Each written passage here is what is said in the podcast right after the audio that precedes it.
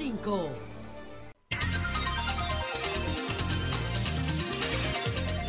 Son las 6:58 minutos. Buenos días, dominicanos, dominicanas, ciudadanos, ciudadanas del mundo. Julio Martínez Poz. Los comentarios de los temas más importantes en el programa de mayor influencia de la radio y la televisión nacionales. Después de una eh, breve pausa, aquí estamos de nuevo eh, al pie del cañón. Entonces, señores, en este lunes 17 de abril del año 2023, buenos días para todo el equipo del Sol de la Mañana, para la audiencia de Sol, la teleaudiencia de Telefuturo Canal 23 y para los miles y miles de personas que siguen nuestros contenidos a través de las plataformas eh, sociales. Tenemos algunos temas aquí subrayados, otros que lo tenemos sueltos, pero todos eh, interesantes. Eh, hay una luz de esperanza que nos ha dejado la Pascua ortodoxa que se celebró en el día de ayer, la, la Pascua eh, ortodoxa del cristianismo eh, ortodoxo, del que hablaré un poco más adelante. recientemente recibimos aquí en la República Dominicana una subsecretaria de Estado de los Estados Unidos y hemos visto algunas decisiones posteriores del presidente Abinader, eh, después de la visita de la señora Wendy Sherman, que es su secretaria de Estado de los Estados Unidos. Entonces, entre, entre otros temas, entre otros temas, eh, pues eh, también hablamos de la candidatura de Alburquerque, de don Ramón Alburquerque en el, en el PRM, que se suma a la de Guido eh, creo que son una piedrecita eh, realmente un poquito incómoda en eh, los zapatos del presidente, aunque no le afecte su, repostulación, sí es un hecho realmente que tiene, tiene su, incidencia, tiene su, su impacto. Entonces, vamos a empezar abordar algunos temas de, inmediato. Muy apenado, muy apenado.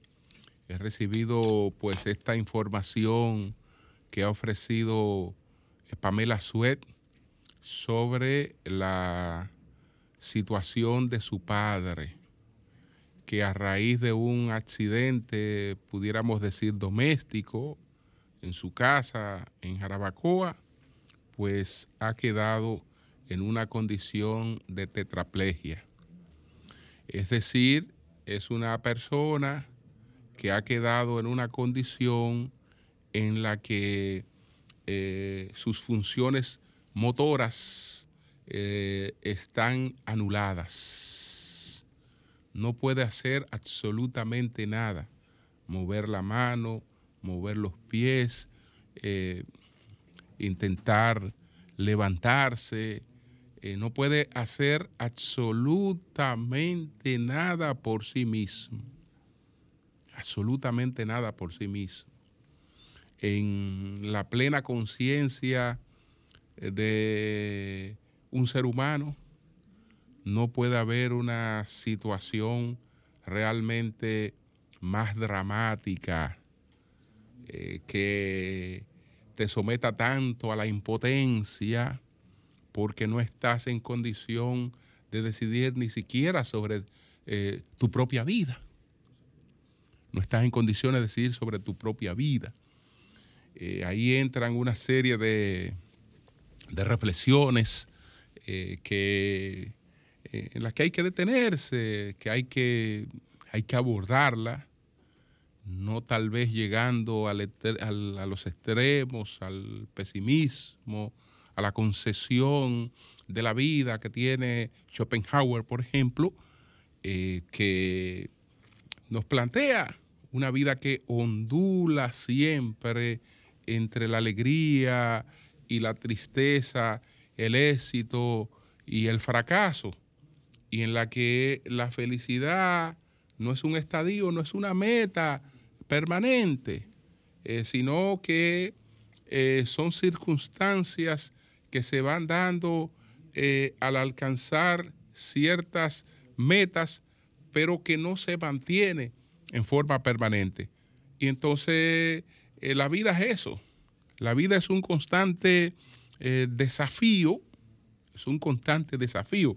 Yo no quiero, pues, eh, llegar a todo lo que él plantea con relación a esto. Él dice que, dice Schopenhauer, que la vida es un testimonio de que la felicidad humana está destinada al fracaso o a ser eh, desenmascarada como una ilusión. Yo creo que está destinada a los desafíos constantes. Eh, podemos creernos estar viviendo una cierta etapa de la vida, pero podemos estar siendo acechados, sorprendidos eh, por cualquier cosa. Entonces lo que hay que tener actitud para, para, para, para enfrentarla. Me apena mucho esto, me apena mucho esto. Es una condición totalmente indeseable trae a colación un debate que ya se dio en Colombia y esto ya se ha establecido una jurisprudencia constitucional porque en Colombia ya eh, después de muchos años o más de 27 años de investigaciones, de jurisprudencia, se ha constitucionalizado el derecho a una muerte digna. Que esto parte de la declaración, de la Declaración Universal de los Derechos Humanos Emergente. Hay una declaración de los derechos humanos emergente que plantea eso. Así como tenemos el derecho a una vida digna, parte del derecho a una vida digna incluye el derecho a una muerte digna a una muerte digna. Entonces, en circunstancia en la que se hiciera, digamos, imposible que una persona eh, pudiera recuperarse de un estado eh, de, esa, de esa naturaleza, esa persona debe tener el derecho, el derecho a disponer de su, de su existencia. Porque nadie quiere eh, atravesar por eso, en pocas palabras, señores, de lo que estamos hablando, de lo que estamos hablando es de algo peor que la muerte. Es peor que la muerte porque tal y como dice Epicuro, la muerte no llegamos a conocerla nunca. Nosotros no conocemos ni conoceremos jamás la muerte. ¿Por qué no conocemos la muerte? porque como dice Epicuro, cuando la muerte es, nosotros no somos. No hay la posibilidad en que la muerte y nosotros nos juntemos. No, cuando ella llega, ya nosotros no estamos. Entonces no padecemos, no sentimos, no sufrimos. Postrarse eh, en, una, en una cama para depender absolutamente de eh, otras personas 24/7 es una situación realmente eh, eh, infame. Es una cuestión, la verdad es que muy, muy lastimosa, muy, muy penosa. Ojalá, ojalá que esa no fuera, digamos, la situación permanente de José Guillermo y que pudiera por lo menos recuperar parte de sus, de sus, de sus facultades. Porque de lo contrario, la vida en esas condiciones no tiene sentido. No tiene sentido. Miren, señores, este es un tema que en el mundo está tomando una connotación distinta a la del aborto.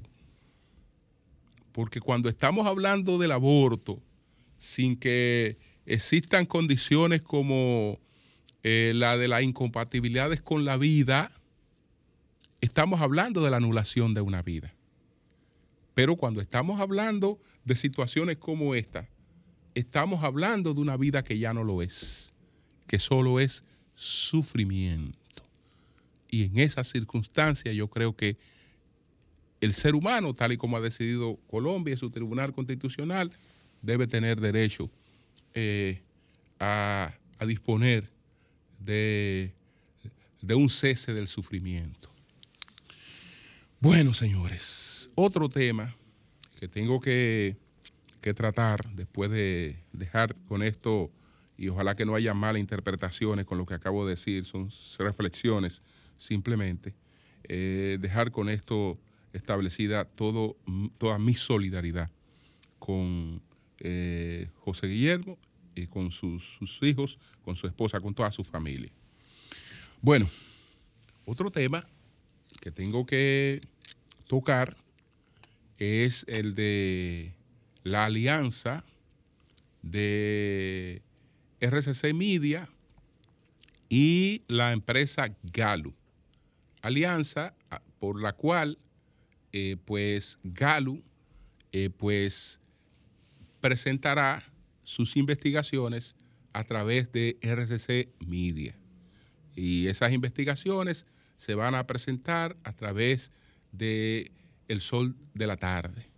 Ya se presentó eh, la primera de esas investigaciones, que es producto de esa alianza Galo RCC Media. Eso forma parte de el crecimiento de la expansión de RCC Media. Y esa expansión conlleva un fortalecimiento en sus contenidos, porque realmente eh, una cadena con, con, la cantidad de emisora, con el poder de esta cadena, eh, pues tiene que tener una preocupación constante por la creación de contenidos. Porque nosotros no somos sencillamente repetidores de contenido, nosotros somos creadores de contenidos. Y en ese sentido, eh, pues hace un tiempo tomamos la decisión de eh, colocar un producto en el mercado que eh, pudiera evaluar cada cierto tiempo cuáles son los temas que están preocupando a las personas y eh, cuáles son los posicionamientos de esos temas, cuáles son los posicionamientos políticos también. Y empezamos a publicar RD Elige. La consistencia en la publicación de RD Elige, el prestigio que hemos ido ganando con la publicación de RD Elige el, posicionamiento que hemos alcanzado porque eh, el mercado se ha percatado de que es una intención seria y sistemática de eh, ofrecer una orientación sobre distintos aspectos de la vida pues ha hecho posible que otra empresa eh, también eh, pues haya encontrado provechoso incorporarse a RCC Media eh, y colocarse también como una nueva oferta en ese, en ese sentido. Entonces yo creo que eso eh, fortalece, fortalece a, RCC Media y fortalece también a Galo. Como yo he sido un crítico muy puntual de eh, esta empresa, y no, y no de la empresa, sino de los trabajos que publicó eh, en el periódico en el periódico Hoy, he hecho señalamientos críticos en el pasado.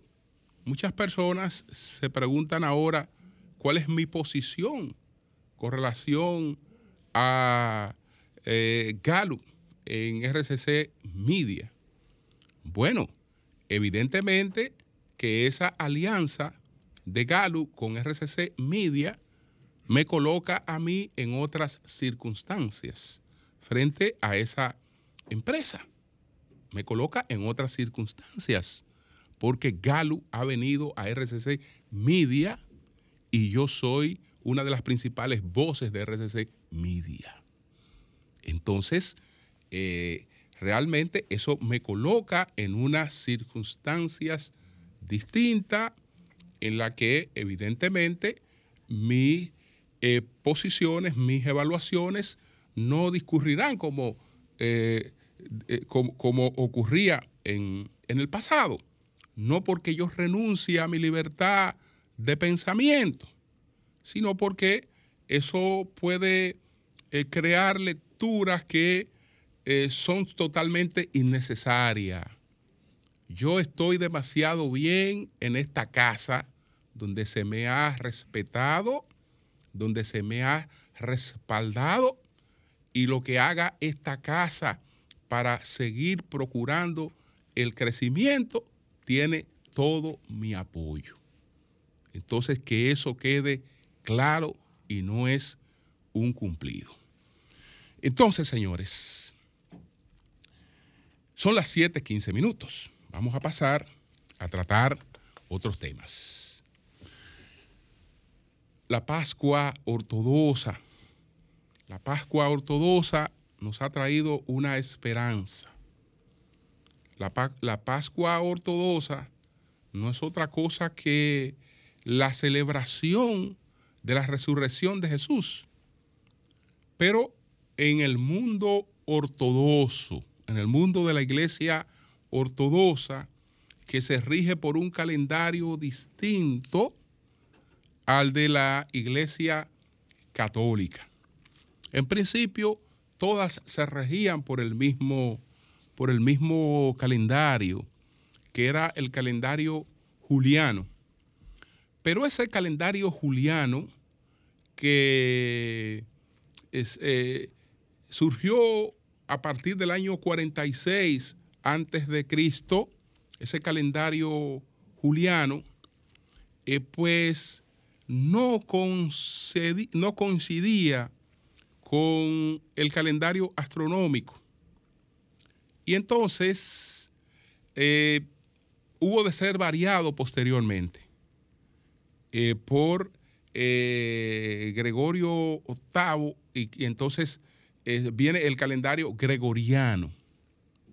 La Iglesia Católica se rige por el calendario gregoriano. La Iglesia Ortodoxa se rige por el calendario, mantuvo el calendario juliano. Por lo tanto, lo que la Iglesia Católica celebró el domingo de resurrección, con lo que el mundo católico o cristiano de Occidente concluye eh, la Semana Santa, pues se, se, celebró ayer en el mundo eh, ortodoxo, porque rara vez la Pascua ortodoxa y la Pascua católica eh, tienen coincidencia. Hay ocasiones en las que tienen coincidencia. Por ejemplo, en el 2025 habrá una coincidencia de esas raras en que la Pascua ortodoxa y la Pascua del cristianismo católico harán coincidencia, pero eso no, eso no ocurre, eso no ocurre siempre. Recordemos, recordemos, y todo esto es por lo que ha ocurrido con la liberación, el intercambio de presos, en que eh, Rusia le entregó a Ucrania una parte de los presos ucranianos y Ucrania le entregó a Rusia una parte de los presos eh, rusos y esto porque son dos países ortodoxos. Y este, este intercambio no se puede menospreciar porque ha sido en, después de, los casi dos años que vamos, eh, que va corriendo esta guerra, que va a correr esta guerra, uno, una de las demostraciones realmente de eh, eh, más hermosas, más hermosas y esperanzadoras. Entonces, la, esto de una iglesia ortodoxa, esto de una iglesia, eh, pues, occidental, digamos, latina, latina, surge porque después que Constantino el Grande declaró al cristianismo como la religión oficial del imperio, el imperio recuerden que se hizo tan grande que no podía ya gobernarse con una sola cabeza. ¿Por qué? Porque para hacer llegar una orden imperial de un lugar a otro se necesitaban meses y hasta años para que una orden llegara de un lugar hasta otro. Entonces, eh, un mundo así se hacía ingobernable. Como un mundo así se hacía ingobernable, el imperio romano entonces se dividió en dos. El imperio romano de Occidente y el imperio romano oriental. Eso mismo fue la base del primer cisma que vivió el catolicismo. Y entonces la parte del, imperio oriental se hizo ortodoxa y la otra eh, continuó bajo las orientaciones eh, latinas. Después vienen otros procesos de lo que hablaremos posteriormente, las, las reformas que vivió eh, la iglesia, entre ellas la más importante que fue la de o la primera, la primera que fue la de Francisco de Asís y Domingo de Guzmán, pero de eso, de eso hablaremos después. Entonces, lo importante es que no habíamos tenido un hecho como este, sí eh, una negociación eh, para intercambios comerciales, pero un hecho como este. Entonces, ¿qué quiere decirnos esto? Que va a ser muy importante el factor de la unidad es religiosa para buscarle una salida a este conflicto, porque la iglesia ortodoxa ha podido lograr lo que no se había logrado en este, en este proceso. Rusia no es hoy eh, la Rusia eh, leninista, la Rusia marxista. No, Rusia eh, es mayor, mayoritariamente ortodoxa. Ucrania es mayoritariamente ortodoxa, aunque Ucrania tiene dos eh, versiones ortodoxas, porque hay una que emana de la iglesia ortodoxa rusa y hay otra que eh, es iglesia ortodoxa ucraniana. Pero en definitiva, eh, este es un factor, este es un factor que sería clave para abordar en el futuro soluciones a esa guerra. De manera que quiero saludar esto que ocurrió en el día de ayer con motivo de la conmemoración de la Pascua, de la Pascua ortodoxa. Entonces, señores, don Ramón Alburquerque anunció ayer sus aspiraciones presidenciales dentro del Partido Revolucionario Moderno. Lo había hecho ya Guido Gómez Mazara el candidato a vencer, no solo dentro del Partido Revolucionario Moderno, sino en el electorado, el protagonista principal de las próximas elecciones es Luis Abinader. Es decir, el hombre a vencer, el hombre a enfrentar en los próximos comicios, no solo en la parte interna del PRM, sino en los comicios como tales, es el presidente Abinader mantiene su posicionamiento en, primer lugar de manera eh, indiscutida, aunque la gente tiene cuestionamientos sobre el tema del manejo económico y otros temas, pero él mantiene su posicionamiento en primer lugar. Nadie tiene dudas de que él no tiene ninguna objeción para ser el candidato del PRM. Él va a ser el candidato del PRM.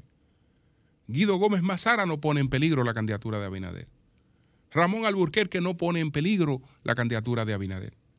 Pero ambos le crean un escenario incómodo. Incómodo, por la sencilla razón de que tienen que ser, tienen que ser sin lugar a dudas, sin lugar a dudas tienen que ser los dos mejores expositores que tiene el PRM. Entonces, eh, la política es también, y es sobre, todo mediática. Es decir, ellos tienen un impacto mediático, ellos tienen un lugar en el debate político. Tienen un lugar en el debate político. Y si ese lugar lo tienen eh, contra la figura presidencial, contra el gobierno, pues evidentemente que eh, eso le afecta al gobierno.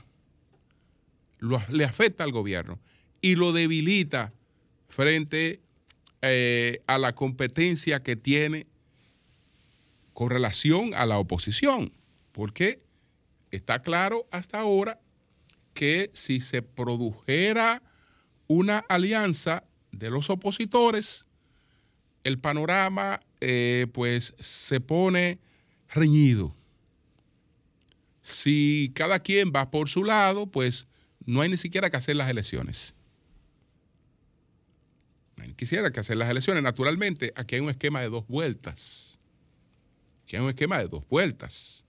Y entonces, una cosa es lo que pase en una primera vuelta y otra cosa es el escenario de una, de una segunda vuelta. Pero no deja de ser muy incómoda esta situación para el presidente Abinader, porque eh, ellos están cuestionando, ambos coinciden en traer un, un elemento clasista al debate en presentar al gobierno del presidente Abinader, que eso no lo han hecho los opositores, como un gobierno de, de Bopis. Eso, es lo que, eso fue fundamentalmente lo que planteó Alburquerque y eso es lo que ha planteado Guido, que eh, es un gobierno eh, que, eh, digamos que lo que se quiere traducir con eso es que es un gobierno de los ricos que es un gobierno de la parte más privilegiada del, país. Ese cuestionamiento, si coincidiera con, la agudización de una crisis económica, tendría un efecto. Eso tendría un efecto. Yo creo que hubo bastante tiempo como para que se buscara neutralizar eh, a estas personas. Y yo creo que esas personas eh, contrato, sobre todo, contrato, porque en el caso de, de Alburquerque, lo que tengo entendido es que eh, cuando se le llamó para una función pública, él entendió que esa función no estaba en correspondencia con su eh, categoría, con su, con su persona, no sé lo del caso de Guido, pero estoy hablando del caso concreto de Alburquerque, que se le ofreció una, una cuestión en la que él entendía que se le estaba maltratando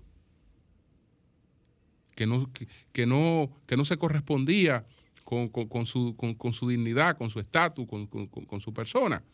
Eh, no sé por qué a eso posteriormente no se le buscó la vuelta.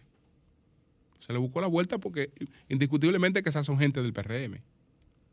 Esas son gente del PRM y eh, en política eh, nadie es pequeño y no, y no, se puede, no se puede dejar de ignorar absolutamente nada, en política ni en la vida. Ni en política ni en la vida. Un ballestero insignificante, un ballestero insignificante, fue el que le dio muerte a uno de los reyes ingleses más poderosos y queridos, Ricardo Corazón de León. Y eh, fue, fue, una cuestión fútil que, no podía pensarse jamás que una persona que había participado en tantas batallas, eh, que en las cruzadas, que en las cosas, eh, por ignorar cuestiones pequeñas, eh, perdiera, perdiera la vida tan pendejamente, muriera de manera tan poco heroica que no se correspondía con, con, con lo que había sido la vida de un guerrero, de un gran caballero, etc. No, no, no, es que no se puede, no se puede menospreciar absolutamente nada, ni en la vida ni en la política. Entonces, esa situación, desde luego, que no pone en juego repito, yo no estoy diciendo que, bueno, que pone en juego, que es un desafío. No. El presidente Abinader es el candidato del PRM. Eso yo no tengo la menor duda. Y creo que nadie la tiene. Pero evidentemente que esto, esto le plantea una situación un poquito, un poquito incómoda. Entonces, bueno, finalmente, el presidente ha dado a conocer un decreto en el que eh, impone impedimentos para entrar al país a decenas de dirigentes haitianos. El impacto que eso puede tener entre nosotros es inmedible. Eso no es tan sencillo como que un grupo de personas dejan de entrar a la República Dominicana. Eso tiene un impacto hasta en la economía de la República Dominicana. Y eh, esto parte de las presiones que ejerce Estados Unidos. Porque en Estados Unidos se eh, ha primado la idea de que eh, la República Dominicana mantiene relaciones de intercambios y de negocios con gente que está apoyando el caos y las bandas en, Haití. Y entonces eh, hay que presionar a la República Dominicana para que la República Dominicana corte de eso de una vez y por todas. Y la República Dominicana eh, pues ha complacido a Estados Unidos. Y evidentemente que estando esta medida cercana a la visita que hizo la señora Wendy Sherman, pues que es su secretaria de Estado, esto se asocia con esa visita porque estas personas tienen impedimentos que les ha colocado Estados Unidos y tiene impedimentos que le ha colocado Canadá. Pero muchas de esas personas tienen sus residencias en República Dominicana, tienen negocios en República Dominicana, eh, tienen flujo constante en la República Dominicana. Aquí hay establecimientos médicos importantes que eh, los tienen como parte de sus principales, eh, digamos, clientela o pacientes para, como estamos hablando de cuestiones, de cuestiones pues médicas. Entonces eso tiene un impacto, eso es un sacrificio. Eso es un sacrificio porque nosotros tomamos medidas contra personas que tienen poder económico, personas que tienen poder económico, y nos dejamos de beneficiar eh, de, eh, de, eso, ¿no? de lo que eso implica, o nos creamos una serie de, de, perjuicios con lo que eso implica, pero como quiera, entonces tenemos que seguir recibiendo la migración pobre.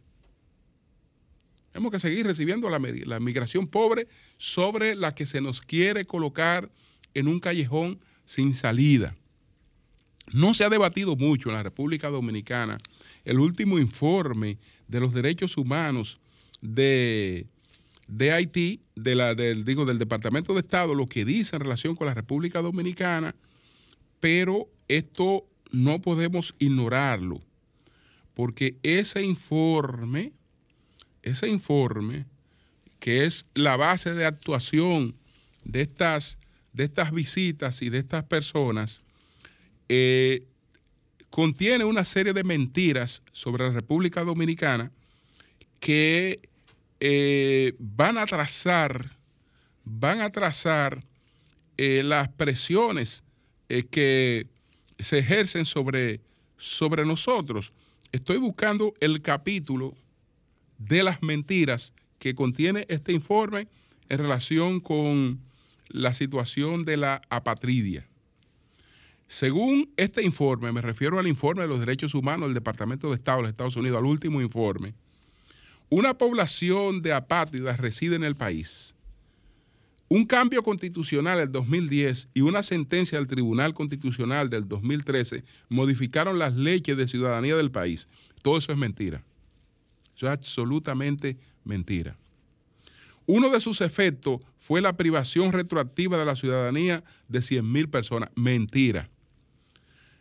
Pero le están bajando un poquito al número. Recuérdense que nosotros tenemos un embajador en, en, el Reino Unido de España, el embajador dominicano en el Reino Unido de España situaba entre 150 mil los apátridas que nosotros tenemos, la gente que nosotros que le hemos despojado de su nacionalidad. Este informe habla de 100 mil. Es decir, ellos dicen, ellos sustentan que nosotros tenemos 100 mil personas aquí a las que la hemos despojado de sus derechos.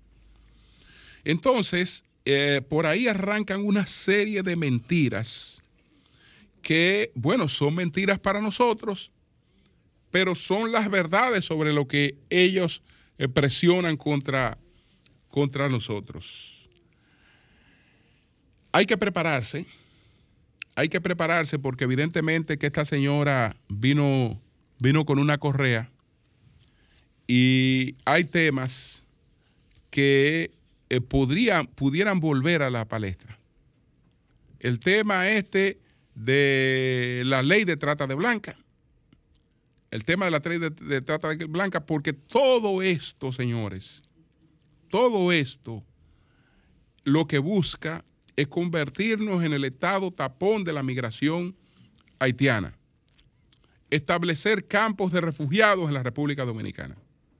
Porque ellos son tan descarados, son tan descarados que en varios informes plantean que el problema de la crisis haitiana es que si países como la República Dominicana no asumen su responsabilidad en ese sentido, y la responsabilidad de, la República Dominicana es tirarse a Haití encima, si países como la República Dominicana no se hunden tirándose eh, el colazo de Haití encima, ese colazo va a tocar las puertas de Estados Unidos en términos migratorios.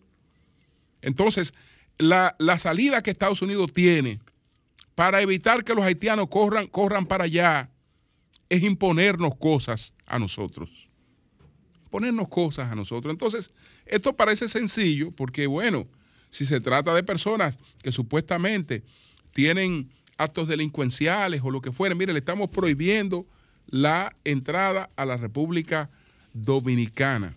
De golpe y porrazo, yo no sé lo que eso significa, pero eh, evidentemente que nos estamos dando eh, un golpe en términos económicos y eh, pudiera esto perjudicar a muchas personas. Cambio y fuera.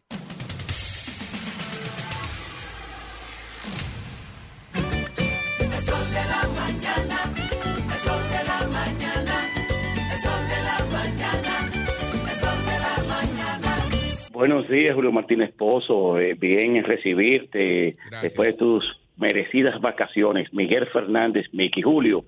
Relación muy, muy, muy acertero tu, tu análisis sobre que no hay enemigos pequeños y no hay ideas tontas, sino tontos que no dan ideas. Es por eso que nosotros estamos visualizando la gran propuesta de Alianza Nacional Comunitaria para todos los comunitarios en todo el país, unidos los comunitarios con una visión cubriendo el territorio. El Distrito Nacional, Julio, necesita la visión de la integración de los dirigentes comunitarios y llamamos a todos los líderes, fundaciones, junta de vecinos, a todos organizarnos por una nueva ciudad. Muchas gracias, Julio. Buenos días, adelante, buenos días. Buenos, días. días, Julio. Adelante, adelante. Sí, Mira, nosotros vemos que eh, felicidades por tu merecida vacaciones. Gracias, gracias. Sí, siempre te extrañamos mucho. Sin ti, segundo este país. Mira, Julio. No, no diga eso, no diga eso. Adelante. Mira, Julio, eh, no, eh, a, advertirle a personas comunitarias que no nos comemos el cuento hay comunitario y comunitario y aspirando a un puesto político. No, vamos a hablar claro sobre la mesa. El comunitario es una persona que siempre vive buscando el bien por, por la otra persona. Sin embargo, cuando tú aspiras como comunitario, después que gana, Julio, no vuelve más nunca a la comunidad. Gracias. Bien. Buenos días, adelante. Buenos días. Buenos días. Adelante. Decirte qué es lo que está pasando en mi país. Hoy estamos a 17 y yo creo que han que han muerto más de 80 personas de violencia, de accidente de tránsito. Esa carretera le echaron una talvia que no era adecuada y esos vehículos se desplazan y oye, quiero decirte que tú pones un, una, tú prendes la televisión y ahí nadie dice nada. No sé si es que tienen tan comprado. Solamente se puede oír tu programa. ¿Es cuánto? Bien, pues gracias. Buenos días, adelante. Buenos, días. buenos días, Julio. Adelante. Bienvenido, bienvenido, hermano. Qué bueno, porque realmente eh, el programa parecía una reunión del comité político del PLD. No, no, no, no, diga, no pero, por favor, pero por favor, sí, por Sí, Eury tiene que tener mejor manejo. Por favor, por favor. Bienvenido, hermano, de, de verdad que estoy de acuerdo contigo con lo de Ramón Albuquerque, pero realmente Ramón, tal y como usted dijo, se le ofreció un cargo y no lo quiso. Hay que ver si era que Ramón Albuquerque desde adentro había sido pautado para que generara conflicto, porque cobraba con Danilo Medina también. Bueno, pero ¿cómo que cobraba con Danilo? No, yo no creo que. Buenos días, adelante. Buenos días, Julio Martínez Pozo. Adelante. Mi respeto y mi cariño para usted y esencialmente para todo ese equipo de comunicadores del Sol de la Mañana, que es internacional, Julio. Bienvenido, mi hermano. adelante. Julio, mirando el panorama político, yo tengo unos cuantos meses que no me meto en política, pero me voy a meter hoy. Julio, ahí está Leonel Fernández con la fuerza del pueblo, ¿verdad? Está Abel Martínez con el PLD. Está Burqueque que aspira a la presidencia. Está Carlos Peña. Pero algo que yo he notado muy curioso, pero señores, al presidente Luis Abinadel, el clavito en el zapato que le está haciendo de base fuerte es Ramón Aburqueque y Guido Gómez Mazara. Porque yo he notado, Julio, que tanto Leonel Fernández y Abel Martínez no están haciendo una, una posición inteligente. Veo como que le falta, yo no me explico, Leonel un hombre con tanta capacidad y Abel Martínez, pero Guido Gómez Mazara y Ramón Albuquerque, que es del PRM, le están haciendo una oposición más inteligente al presidente Luis Abinader. Muchas gracias. Bien, buenos días, adelante. Día, Julio. Julio, buen día. Ok, bien, bien. Buen día. Julio. Adelante. Ah, mira, Julio, tú recuerdas el año 2008, como cuando Ramón que negoció la candidatura a ser presidente del partido y le, le, dieron la presidencia, como Ramón Alburquerque y, y Guido Gómez Mazara en el 8 le hicieron la vida imposible a Miguel Valga, enfrentando al cardenal con un desastre. En el 2010 pasó lo mismo. Mira, mira lo que era Guido Gómez Mazara en el año 2000, consultor jurídico del Poder Ejecutivo y no había una persona con mejor proyección, proyección que él. ¿Y qué era Luis Abinader? Asesor de la CDE, pero hizo su trabajo, ¿entiende? Entonces la gente no tiene que hablar bonito. Si yo quiero que a mí me hablen de geopolítica, yo, yo busco a Iván Gatón, yo no busco a Leonel Fernández ni a, ni a Eso no tiene que hablar bonito, Julio. La gente no tiene eso. Bien, pues gracias. Buenos días, adelante. Bueno, Julio, Adelante. Bienvenido. ¿Cómo está, doña Consuelo? Gracias, gracias, adelante. 22, ¿cómo tú estás? bueno, yo tengo dos, yo tengo dos temitas. El primero, el pasado sábado, fuimos a Jimaní. Oye, fuimos a Jimaní. Una asamblea del partido. Yo creo que, para mí, yo creía que el PLD se iba muerto a Doña Consuelo. Eso fue una cosa fea. Mira, hay que ver el club de campaña todos los dirigentes independientes, incluyendo el senador Valentín Medrano, los legisladores actuales, los ex legisladores. Esto fue una cosa que sorprendió toda la provincia. Tiga tener que anunciarlo. Esto fue una cosa. El PLD es un partido bien organizado que para pro derrumbar hay que, meterle candela porque yo no lo veo. Por otra parte, ya Consuelo, mi país está por encima de todo. Oye, yo soy un hombre nacionalista que me duele mi país. Oye, mi nacionalismo es, en el corazón que lo llevo. Aquí hay una situación hasta donde yo tengo una percepción política con mucha experiencia que tengo vivida. 22, yo óyeme. creo, creo, si no equivocarme, aquí, eh, aquí hay que hacer, oye, ¿qué es lo que van a hacer yo, Consuelo? Es luchando la reelección obligada eh, por encima de todo.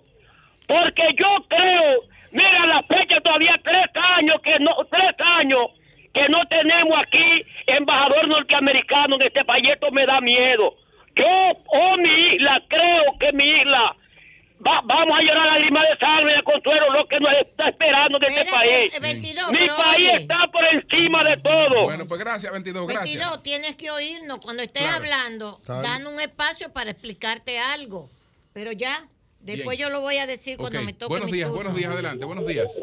Buenos días, Julio. Buenos días, Sol. Adelante. Bienvenido, Julio, a tu programa. Gracias. Julio, eh, la persona que llamó de que Leonel habla lindo, que no es eso, no es la lindura, es el estómago de la gente, Julio. Que este, que este gobierno lo está poniendo a pasar hambre al pueblo dominicano, Julio. Mira, eso es terrible, que un plátano cueste 35 pesos, una libra de pollo 90 y en parte 100. Una libra de arroz, Julio, 35 pesos, eso no lo aguanta nadie. Julio, ese es el problema de, de República Dominicana. Que es con el estómago que, que el dominicano está pensando. No es hablando lindo. El estómago que está pasando hambre. Y Eury hizo muy buenos comentarios ahí. Esa persona ha tenido, no sé si que tiene un conflicto con Eury. Eury, lo felicito por su comentario. gracias. Gracias, gracias. usted hacía cuando Julio estaba de vacaciones. bien, bien, bien. Gracias. Cambio y fuera.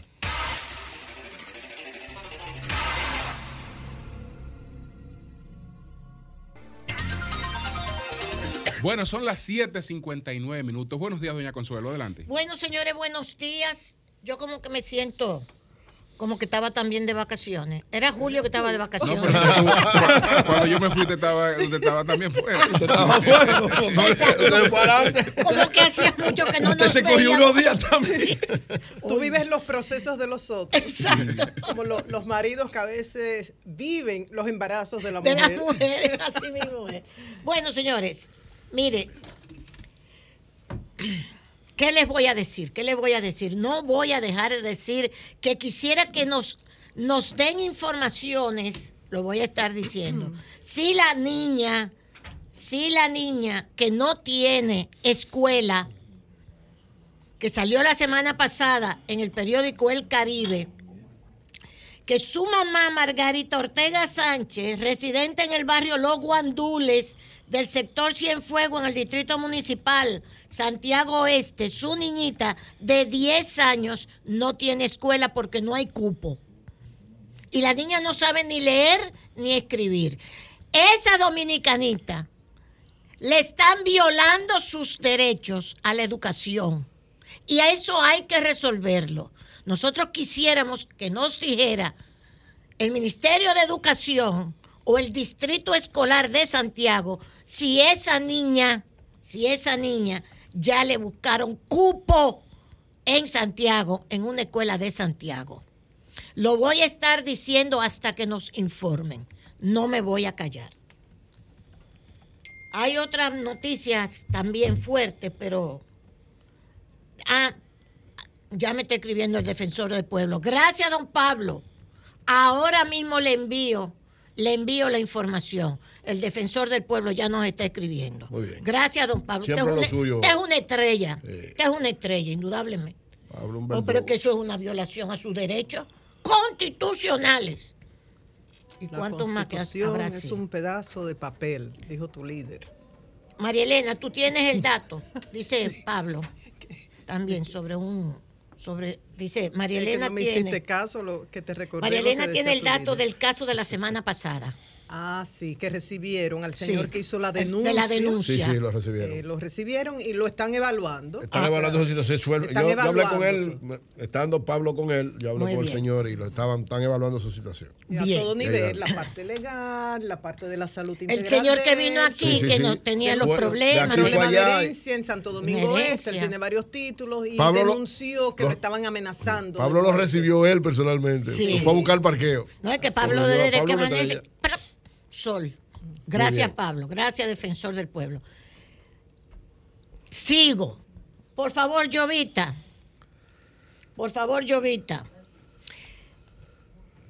Les presenté, me enviaron el video de lo que sucedió en Jimaní con la rotura de la puerta de la frontera por camioneros haitianos de este lado, porque era que entendían que eran que los hubo versiones y versiones porque se hizo viral. Mírelo ahí. Esos camioneros son haitianos, pero que están entrando de República Dominicana a Haití.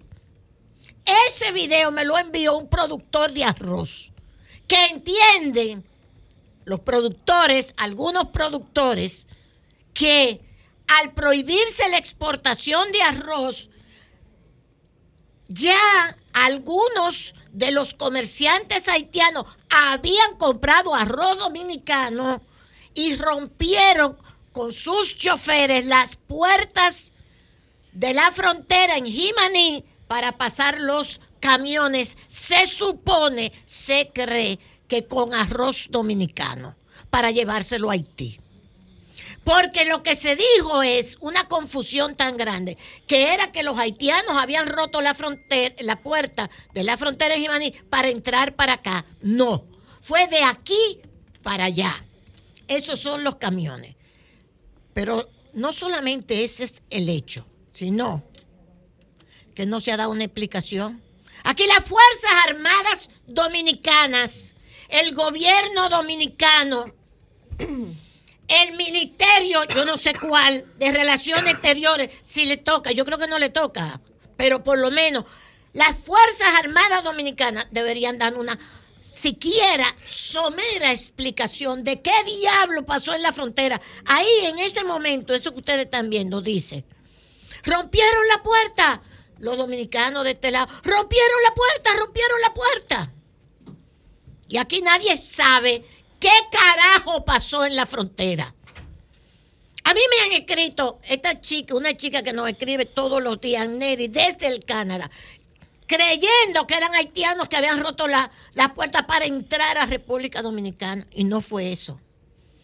Entonces, ¿por qué no se ha dado una explicación? Por la vergüenza de que eso no suceda. De que esa sea nuestra frontera. Es una vergüenza que eso suceda.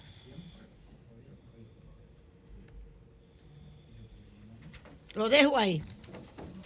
Y a todo esto, yo oí el comentario de Julio, le voy a decir algo. Me enviaron el informe del Departamento de Estado del 2022, del año pasado, sobre República Dominicana. Ese informe ya yo se lo he explicado 10 millones de veces. Son informes que hace el Departamento de Estado sobre América Latina completa, sobre los derechos humanos en América Latina. A nosotros desde las décadas de los 80 nos vienen diciendo en la parte que tiene que ver, primero hay una parte que el intercambio de disparos, que si respetamos la libertad de expresión, que si República Dominicana esto, que lo otro. Y una segunda parte que la prensa dominicana, dicho sea de paso, jamás le puso atención. Y nosotros en el Comité Dominicano de, de, de defensa, de defensa, de que tiene la comunidad internacional que intervenir en Haití, en ese comité que lo preside el doctor Armando Armentero y Juan Miguel Castillo Pantaleón, entre otros. Tenemos todos los informes. La señora, por cierto, que me escribió pidiéndome los informes, que me mande a decir su dirección, que ya yo le tengo su copia. Entonces, el informe que publicó la embajada, un momentito, por favor, la embajada, la embajada dominicana que está en Google, se queda chiquito frente al informe en inglés sobre República Dominicana, que la parte que tiene que ver con Haití. Nosotros no solamente somos, nosotros nos la trata, que toda esta visita de esta señora tiene que estar vinculado con todo eso. La trata. Le quitamos la apatridia, le, producimos apatridia, le producimos, los maltratamos, no solamente a los haitianos, sino a los negros dominicanos también. Todo todo eso y más cosas, el racismo de nosotros los dominicanos, lo dice de la peor forma este informe del 2022. Que dicho sea de paso, en la parte que dice sección 4, en inglés, no aparece lo que aparece en español, el caso de Donald Guerrero. En inglés, busqué sesión 4, corrupción. No aparece en inglés el caso de Donald Guerrero. Y la Embajada Dominicana puso en ese informe en español, que lo publicó en Google, el caso de Donald Guerrero, que es el informe del 2022. En inglés no está. O sea, que fue algo especial poner a Donald Guerrero para que nosotros supiéramos que la embajada maneja ese asunto. Y nos lo puso en español. En inglés no está en el informe. Y lo busqué. A ver si mencionaba en inglés a Donald Guerrero. No lo menciona. En español sí lo menciona. Hay una, una nota que me envía un gran amigo de una, una nota justificativa del Sí. incidente que manda el ministerio. Se lo voy a mandar para si usted quiere Perfecto. socializarla y que ellos la, la hicieron a raíz de, de los comentarios vertidos aquí, aunque ellos no dicen que fue usted, sino que lo hacen en sentido general. Sí. Pero se la voy a enviar para que usted lo pone. Ellos sí enviaron no una nota aclarativa, sino más bien justificativa, desde mi punto de vista. Muy bien. Ahí la tiene, Perfecto. Si tú buscas la prensa dominicana, no aparece por ningún lado. en parte. No han dicho nada, nada en toda la prensa. Esa- es más, los periódicos ni se han hecho eco de esa situación. Eso se ha hecho eco la, lo que son las redes, Exacto, fundamentalmente. Eso dicen ellos en el, en, en el escrito que envían a los medios. Bien, entonces, parece ser, queremos agradecerle, después de decir todo esto, el informe en inglés del Departamento de Estado, hoy yo lo voy a tener en español y se lo podemos entregar a ustedes también, al que lo solicite. A la señora que pidió el otro informe, la colección de informes del Departamento de Estado que nosotros tenemos, se lo vamos a entregar hoy, tan pronto ella nos vuelva a ratificar su dirección. ¿Ok? Y el que lo quiera, le sacamos copia gratis y le entregamos los informes desde el 80 hasta el 2022 del Departamento de Estado de Estados Unidos. Usted lo puede conseguir en Google. Eso no es nada del otro mundo. Búsquelo. Agradecerle a la señora Sherman que nos dejó 6 millones de dólares. De prome- no, que promesa. No, Eh, no, eso no, ella ofreció, ella no lo dejó, ¿no? ¿Cómo que no lo dejó? No, no, porque hay, hay un sinnúmero de cosas que hay que cumplir para que ella lo eh, entregue. eh, eh, los trámites no, para- no, para no. Ah. lleguen. No, mire, ya por ejemplo salió un decreto. De lo que Sí, ella pidió sí. salió un decreto. mentira, hombre, no Ahora cuando eso. salgan las otras acciones, Sí, sí. ellos van a devolver 100 dólares hoy, 200 dólares Cuando echemos para atrás la 168.13, para esa Ahí ¿qué es lo que nos pide? Ahí va a estar feliz Juan Bolívar cuando echemos para atrás la 168. Y todos estos pro haitianos aquí, periodistas, todos los que atacaron la 168.13, felices y contentos. Ah, bueno, o sea que no nos entregó, no nos dejó los 6 No, millones. doña, pues eso no es así, eso tiene un protocolo. diache. No, porque ya le íbamos a dar uso. ¿No entiendes? Ajá. Gracias por esa limosna tan importante para la República Dominicana. Yo te digo que uno coge una mardi- un, un maldito pique, tú oyes, que, que, que después dicen que por qué uno está tan amargado. Bueno, pero voy a concluir con la cuestión de Haití diciendo, es cierto, es cierto, todo lo que está sucediendo y que Estados Unidos tiene la política de que la solución al caso haitiano sea dominicana. Pero aquí han contribuido los empresarios para que eso suceda. No se le puede quitar la culpa al empresariado dominicano que utilice esa mano de obra. Miren, oigan, abogan por regularización de haitianos que trabajan en el sector de la construcción. Esto salió la semana pasada. 17 de marzo, no, el 17 de marzo, mírenlo ahí. Diario Libre. Puede salir, se puede ver por aquí. Allá. Mírenlo ahí, para que no vayan a creer que yo me lo estoy inventando. Diario Libre, 17 de marzo. Los empresarios de la construcción.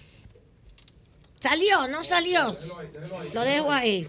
Excúsenos, que es que tenemos algunos problemas. Mírenlo ahí. ¿A quién carajo tú vas a regularizar que no tiene ni siquiera documento de su propio país? Dime. Partía de que si yo cuánto. Abusadores. ¿A quién tú vas a regularizar? Uno que se llama Consuela de Pradela. O Julito Jacín, como hay uno que se llama así. Hasta Mario Lama hay uno que se llama. Para ponerle caso. ¿A quién tú regularizas? Regularizas aquí. Personas que no tienen un solo documento de su propio país.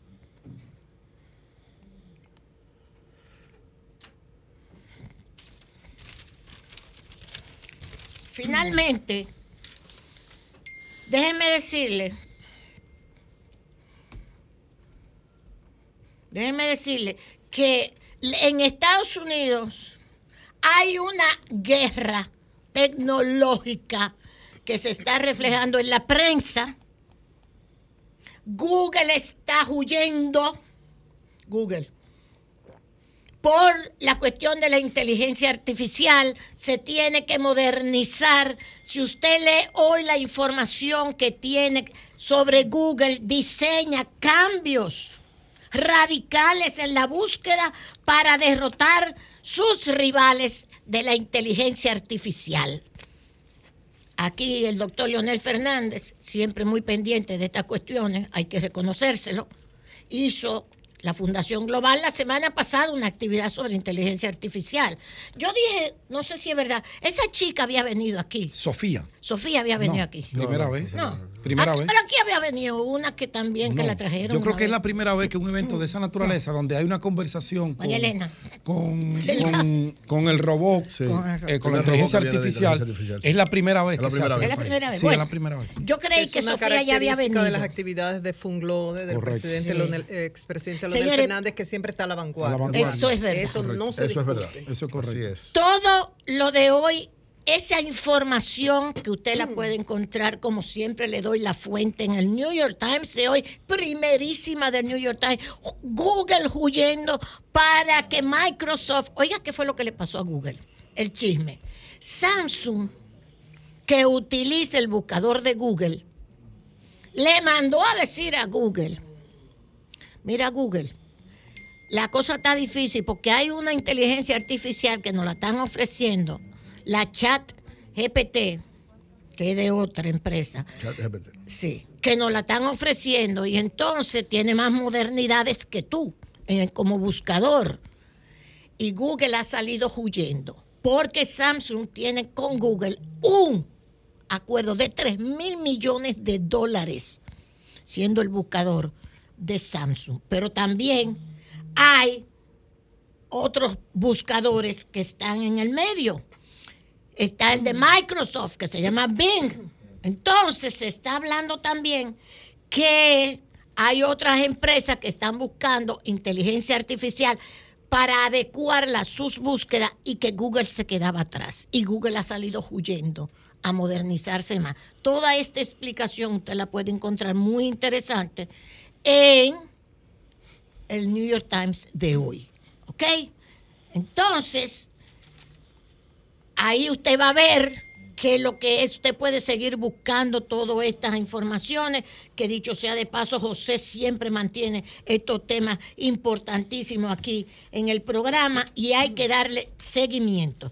Eso por el lado de la tecnológica, de la tecnológica. Pero por el lado de lo que sucedió la semana pasada con respecto a la, a la a la filtración de lo que está sucediendo, de los documentos del Pentágono sobre la guerra de Ucrania, sobre Rusia, etcétera. Lo que la gente se está preguntando, no es la gente, hasta la prensa se está preguntando. Mire cómo comienza este, este, eh, vamos a decir, esta reflexión en el periódico El País del sábado. ¿Cómo es posible que un recluta de 21 años tuviera acceso a una información militar tan secreta que estaba reservada, en teoría, solo a los más altos mandos. Eso es el chico de 21 años que es una persona que trabaja, que es piloto en una cuestión de inteligencia, pero que consiguió los datos, pero que se dice, ellos se preguntan, pero ¿cómo? ¿Cómo accedió a esos datos? Y esa es la gran pregunta que se están haciendo. Después ahí hay explicaciones y explicaciones al respecto. Con respecto a, con respecto, vuelvo y digo, a esta situación de la filtración que ha colocado al Pentágono en una situación muy delicada. Unos dicen que es verdad, otros dicen que es una filtración para desinformar. Veremos a ver qué sucede. Gracias, Consuelo. Eh, tú sabes que completamos siempre la información gracias a la audiencia. Sí, Me sí. dice Alberto Soriano que Claro Dominicana ya había traído a, Tú ves, que yo lo dije. feria que realizaron en Sanssouci. Que Por eso sí, que yo la conozco, Eso fue, algo, chica. eso fue algo para presentárselo a sus empleados y se quedó no, secreto, no, porque no, nadie no, lo sabía. sa- Bueno, pero Dile a él que ve- yo lo No, dije no. que esa chica había venido. Bueno. Y además la- son racistas porque la, O la chica es blanca. o la y la trajeron. chica es blanca, es, es racismo puro. Son las 8. Eso no tiene nada que ver con eso. Buenos días, Marilena. Adelante. Buen día a todos. Bienvenido, Julio. Bienvenido a casa. Te extrañamos Sí. y a la vez Sí. agradecemos esa coordinación interina de Eureka. Ay, es Gracias, gracias, gracias. Él es el vicecoordinador, yo, yo lo dije aquí, claro. Siguiendo el ejemplo de Julio. Claro, maestro, maestro, tú no te pierdes, tú no eres loco, ¿no? Señores, ¿conviene al país ese impulso que está dando el presidente Luis Abinader a la aviación dominicana? Claro que sí. ¿Y por qué? Porque impacta la economía de la República Dominicana. Porque es un sostén importantísimo para la industria turística que es vital para nosotros. Además, hay mucho que desarrollar, es todo un potencial. Algunos hablan del Hub del Caribe, el Centro de Conexiones del Caribe, que República Dominicana puede convertirse en eso, tal cual Panamá, el Hub de las Américas. Y también el presidente Abinader ha insistido con lograr una mayor competencia, conseguir que bajen la tarifa de los boletos aéreos para aumentar el flujo de pasajeros desde y hacia República Dominicana, incluyendo en este grupo a la comunidad dominicana establecida en diferentes países, que, que es una deuda que se tiene con esa comunidad.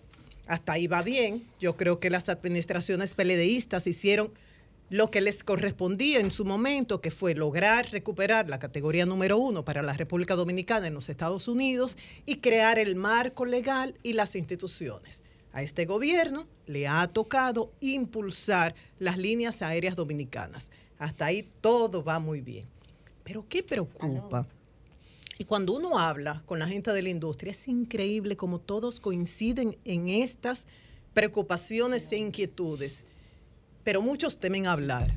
El argumento que eso le hace daño al país, a la imagen del país, al turismo, a la aviación, pero entendemos que es peor que le haga daño un accidente, que como dicen los propios profesionales de la industria, en la aviación las reglas se escriben no con tinta, sino con sangre. Entonces hay que hablar de esto porque aparentemente hay muchas informaciones que no le están llegando al presidente Abinader. Una inquietud. ¿Hay riesgo de accidentes en líneas aéreas por la falta de supervisión de parte del IDAC? ¿Es cierto que las certificaciones a las líneas dominicanas se están haciendo en tiempo récord que contrastan con el tiempo que toman en países como Estados Unidos? Y la gente se pregunta, ¿y es que aquí los encargados de esas certificaciones están más preparados y son más eficientes que los que trabajan en lo mismo en los Estados Unidos? Es una pregunta que se hace. Por otro lado, inquietudes que hay. Hay conflicto de interés tomando en cuenta que los hijos de muchos funcionarios del IDAC son empleados de líneas aéreas dominicanas. Anda, al diablo. Y sobre esto vamos a precisar, dar ejemplos Bueno. y presentar los dos enfoques que hay en la industria. En cuanto a la corrupción, ustedes saben, la corrupción la tenemos ahí, muchos seres humanos ahí en la sangre, del ADN, pero no hablemos de dominicanos, no, esto pasa a nivel internacional, lo que pasa es que nosotros estamos evaluando ahora algo en República Dominicana. No es exclusivo de un partido. No podemos decir que todos los políticos son corruptos. No, hay algunos políticos corruptos, hay otros muy serios. En el sector privado, que todos los empresarios son corruptos, jamás. Pero hay empresarios corruptos. Entonces, tomando en cuenta esto, la pregunta es, porque dicen, el que paga es el que manda. Y cuando hay empresas con mucho dinero que tienen capacidad de pagar y hay funcionarios con salarios muy deprimidos, bueno, ahí puede pasar cualquier cosa. Entonces, en el área de la aviación específicamente, están establecidas las medidas, no solamente escritas, sino que se cumplan para prevenir, perseguir y sancionar la corrupción. Una pregunta que uno se hace y creo que, que es normal que uno se preocupe sobre esto. Otras preguntas. ¿Qué pasó? ¿Por qué renunció el asesor internacional Javier Rodríguez? Javier Rodríguez es una autoridad a nivel de aviación en, en el mundo en términos internacionales, todos coinciden en que ha sido un lujo para los gobiernos dominicanos contar con un asesor de la calidad de Javier Rodríguez, con una trayectoria impecable, un hombre serio, honesto, íntegro, que estuvo en la Administración Federal de Aviación y luego de retirarse, íntegro, formó una compañía de asesores. Se enamoró a primera vista, está viniendo al país desde el 2006, tiene cerca de 60 años en la aviación, renunció recientemente. ¿Por qué? Vamos a ampliar sobre eso. ¿Por qué desvincularon al asesor costarricense Orlando Amariz? ¿Por qué renunció o hicieron renunciar a Julio Camarena, inspector también, que tiene una trayectoria impecable? ¿Por qué nuestras fuentes dicen aquí son los operadores los que mandan? Sobre todo esto vamos a hablar. Vamos con los funcionarios, los dos enfoques que hay. Hay un enfoque de, gente dentro de la industria, ¿eh? gente capacitada y seria, dice, así como entre los políticos, médicos, abogados, ocurre que cuando el, el padre se apasiona con un área profesional, contagia al hijo de esto. Entonces es natural que así como hay políticos de, Salvador Jorge Blanco, el hijo y el nieto, y entre los abogados, los castillos, Vincho, entre los médicos se pudieran poner muchísimos ejemplos. Y dice, en los pilotos, eso en los pilotos es normal. Entonces, el enfoque de este grupo de personas dicen, ¿cuál es el problema? Si Pedro es piloto y trabaja en una agencia gubernamental, ¿cuál es el problema de que Peter, su hijo, que es piloto, cómo se le va a impedir el derecho de trabajar en una línea aérea dominicana? Porque por su trayectoria, su currículum y todo, él puede tener ese, e, ese puesto. Ese es un enfoque que hay que evaluar. El otro enfoque, hay conflicto de interés. ¿Por qué? Porque si Peter trabaja en una línea aérea que tuvo un accidente donde murieron 5, 6, 7 personas, una línea aérea dominicana, y a Pedro es que le toca tomar una medida y dice, no, yo no puedo tomar una medida contra la empresa A, ahí trabaja mi hijo. Entonces, en ese caso, ¿qué pasa? Pedro debe inhibirse, aun cuando tiene esa función, no puede actuar en base a los manuales, al procedimiento, a las reglas, a las leyes, porque hay un conflicto de interés. Defiende la empresa donde trabaja su hijo. Entonces, ¿qué hacer? Algunos casos, ya les dije los dos enfoques. Ustedes saquen, sus conclusiones, pero con esto hay que actuar con transparencia. Hablar de estos funcionarios cuyos hijos trabajan en líneas aéreas, pero funcionarios de los cuales depende que se certifique o no una línea aérea que se inspecciones, que, que, se inspeccione, que se supervise. Por ejemplo, Pedro Piña es director de normas de vuelo. Su hijo era jefe de pilotos de Lidosa y ahora mismo trabaja en Sky High. Y su hija trabaja para Arayet, directora legal. El hijo de Cruz Jaques, que es encargado del Departamento de Operaciones de Vuelo, trabaja para Sky High. Entonces, así hay muchos casos. Me dicen, hay como 10 casos o más de hijos y de familiares, mucho más. Esto hay que manejarlo con transparencia. Si se va a permitir y en caso de que tengan que tomar una medida, que se inhiba. O no, eso no se permita. Y entonces, ¿qué va a pasar con esos hijos de pilotos? ¿Dónde van a trabajar si se, si se les impide trabajar en líneas aéreas dominicanas? Entonces, ¿por qué renunció Javier Rodríguez? Como les dije, Javier Rodríguez trabajó con Norge Botello, con José Tomás Pérez, con Alejandro Herrera y, ahora con Porchela. Entonces, el periódico nacional tituló en primera página y luego dedicó una página completa en el interior, el 3 de marzo, este caso. Dice, renuncia de asesor extranjero, revela crisis gerencial del IDAC. Dos días después, el 5 de marzo, el mismo espacio, titular en primera página, una página completa en el interior, dice asesor internacional del IDAC, dice renunció por motivos de salud y que el equipo de seis asesores que trabajaban con él seguiría con sus tareas. Y publican la carta completa, ahí destaca Javier Rodríguez que el IDAC se había modernizado cerca de un 80% y que todo esto se debía al liderazgo y la visión de cumplimiento de la seguridad operacional de Porchero. Pero, O sea, el, pero el IDAC Javier- está moderno desde el 2008. Bueno, Que lo Javier- dejó José Tomás y no Botello y después lo requete orientó eh, el doctor Alejandro Herrera. ¿Que modernizaron qué? ¿El qué? Pero dile que me lo digan a mí. ¿Y cómo? Habló Pedro. Pero dile que me lo digan a mí. ¿Y cómo? Habló Pedro. No, no, ellos, Entonces, eh, ellos están tratando de darle continuidad con muchos problemas de eso que tú dices. Entonces, Javier Rodríguez dice que el trabajo Oye. lo va a continuar el grupo de seis asesores con que él contaba, que personas muy calificadas, que han trabajado en oficinas gubernamentales en diferentes países y en organismos internacionales y que proceden de Italia, Costa Rica, El Salvador, Perú y de Estados Unidos y que hablan muy bien el español.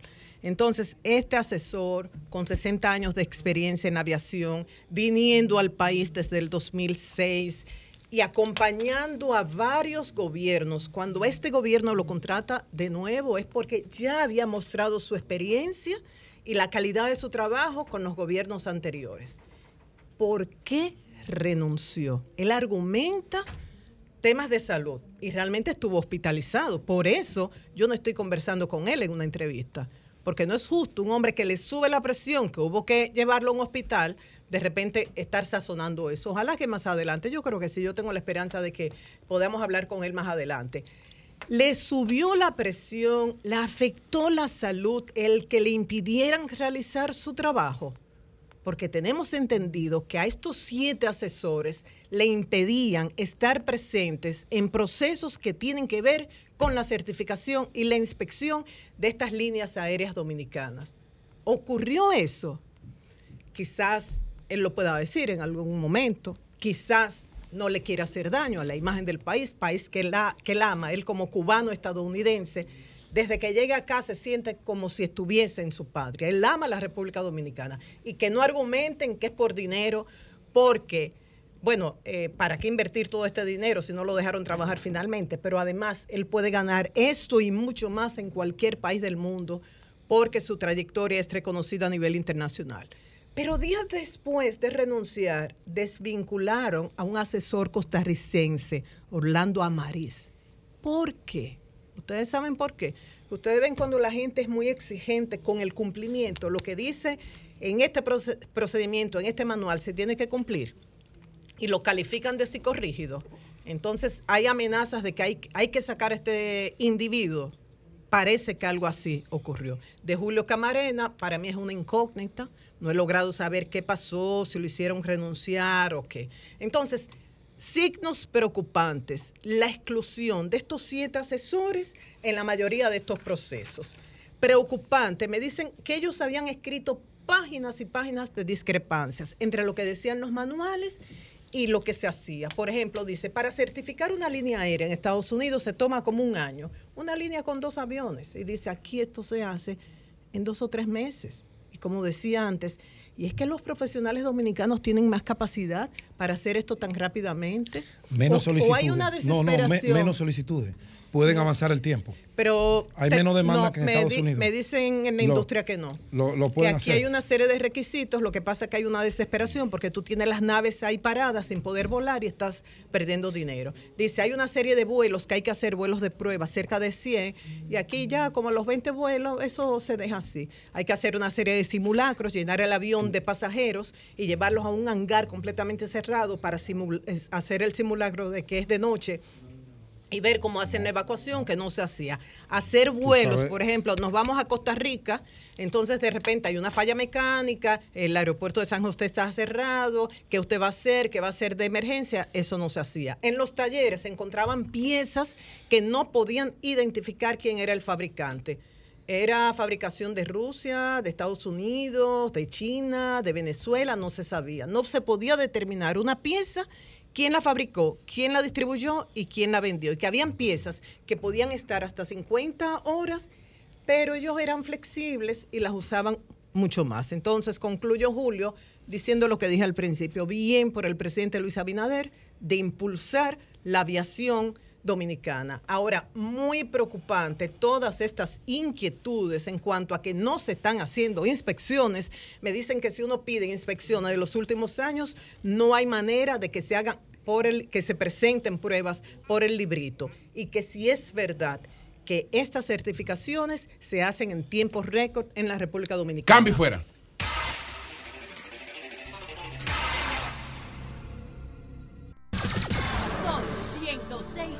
106.5. Son las 8.39 minutos. Bueno, gracias a todas las personas que nos han escrito. Ya Marilena lo, lo precisó, lo aclaró. Aquí me- nos escribe también José Peguero.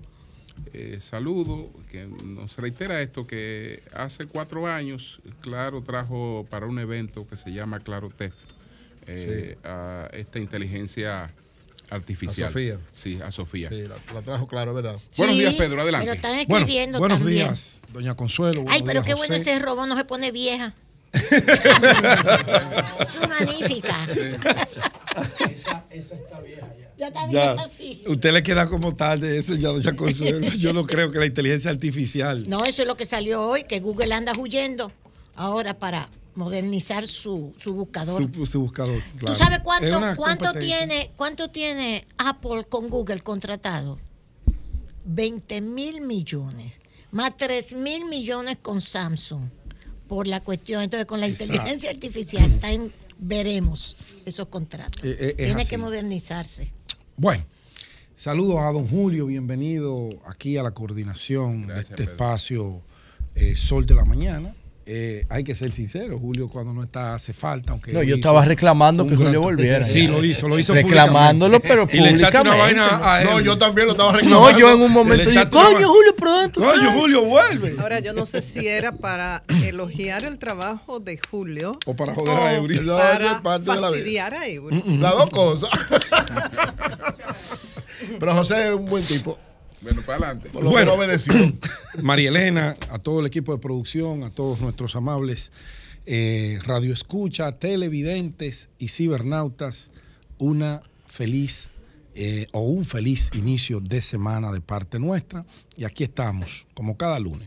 Bueno, quiero eh, iniciar como el fin de semana es bien activo en la parte social, en la parte política, en la parte comunitaria, con socializar con nuestros amables televidentes y radioescuchas las actividades que, Joan, que eh, realizamos en la circunscripción número 2 del Distrito Nacional eh, con miras al fortalecimiento de un proyecto social, político y comunitario que estamos levantando allí, además de nuestro compromiso político eh, como miembro de la Dirección Central eh, y vicesecretario de Comunicación de la Fuerza del Pueblo y todo lo que tiene que ver con este proceso de crecimiento eh, del partido y llegar a las metas que nos hemos ido trazando eh, según ha ido pasando el tiempo y que gracias a Dios y al trabajo incansable de todos los miembros, desde el más pequeño hasta el más alto,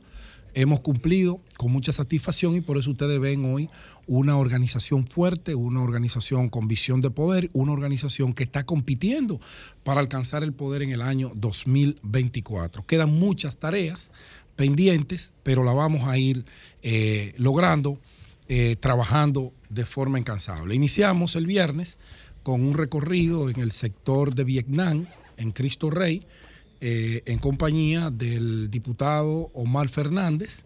Recorrimos Vietnam, los callejones de esa zona, acompañado de la nona, que es una gran dirigente, esa que se ve ahí en la foto, un saludo para ella, y un grupo de dirigentes importantísimo de allá, y desde ahí conectamos a las flores de Cristo Rey, de Cristo Rey, en compañía de Nelson Gómez también, que es el presidente de la circunscripción, Nauco Luna, Andrés Martínez y Ángel Segura, todos los dirigentes prácticamente eh, estaban apoyando ese recorrido, los muchachos de la juventud, Richard Alcántara, Yajaira Zavala y demás.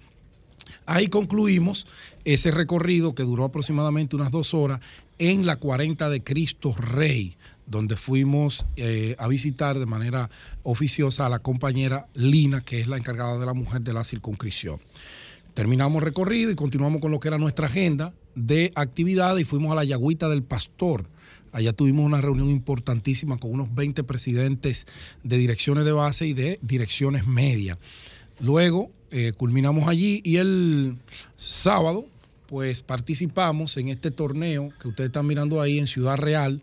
Eh, son unos equipos de allá de Ciudad Real y de sectores aledaños, los cuales copatrocinamos eh, a través de nuestro programa social eh, de apoyo al deporte y las comunidades y estuvimos allá apoyando a los jóvenes deportistas de Ciudad Real. Ayer culminamos, bueno, pues con la validación de las direcciones medias, se validaron tres direcciones medias, la del compañero Bartolo Guzmán, que tiene 17 direcciones de base en Arroyo Manzano. Miren ahí la fotografía, una actividad bastante concurrida en base a lo que se persigue. La validación consiste en confirmar la cantidad de presidentes de direcciones de base que tiene una dirección media. No son actividades de masa, sino que tienen que llevar los presidentes de direcciones medias sus 15 presidentes, sus 20, 17, 18 presidentes, para validarlo y saber que realmente él tiene una estructura política orgánica no que lo llenó en papeles y que no existen. Es un proceso que viene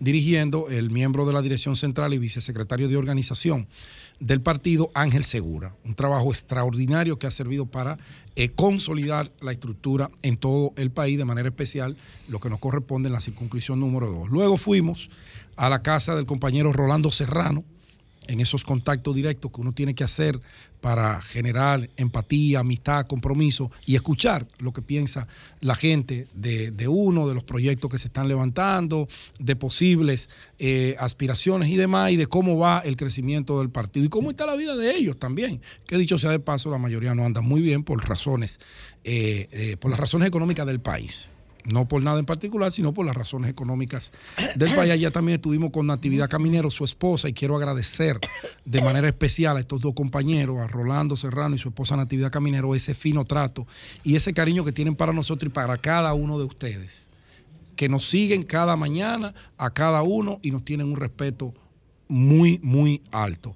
Finalizamos eh, con la validación de la compañera Raquel Edward, una dirigente histórica que, del viejo partido y que pasó ya de manera oficial a las filas de la Fuerza del Pueblo y estamos validando su condición de, eh, de presidenta de dirección media. Y finalizamos con el recibimiento y la visita al el comercio, el negocio del compañero Wilkin Montero en los girasoles.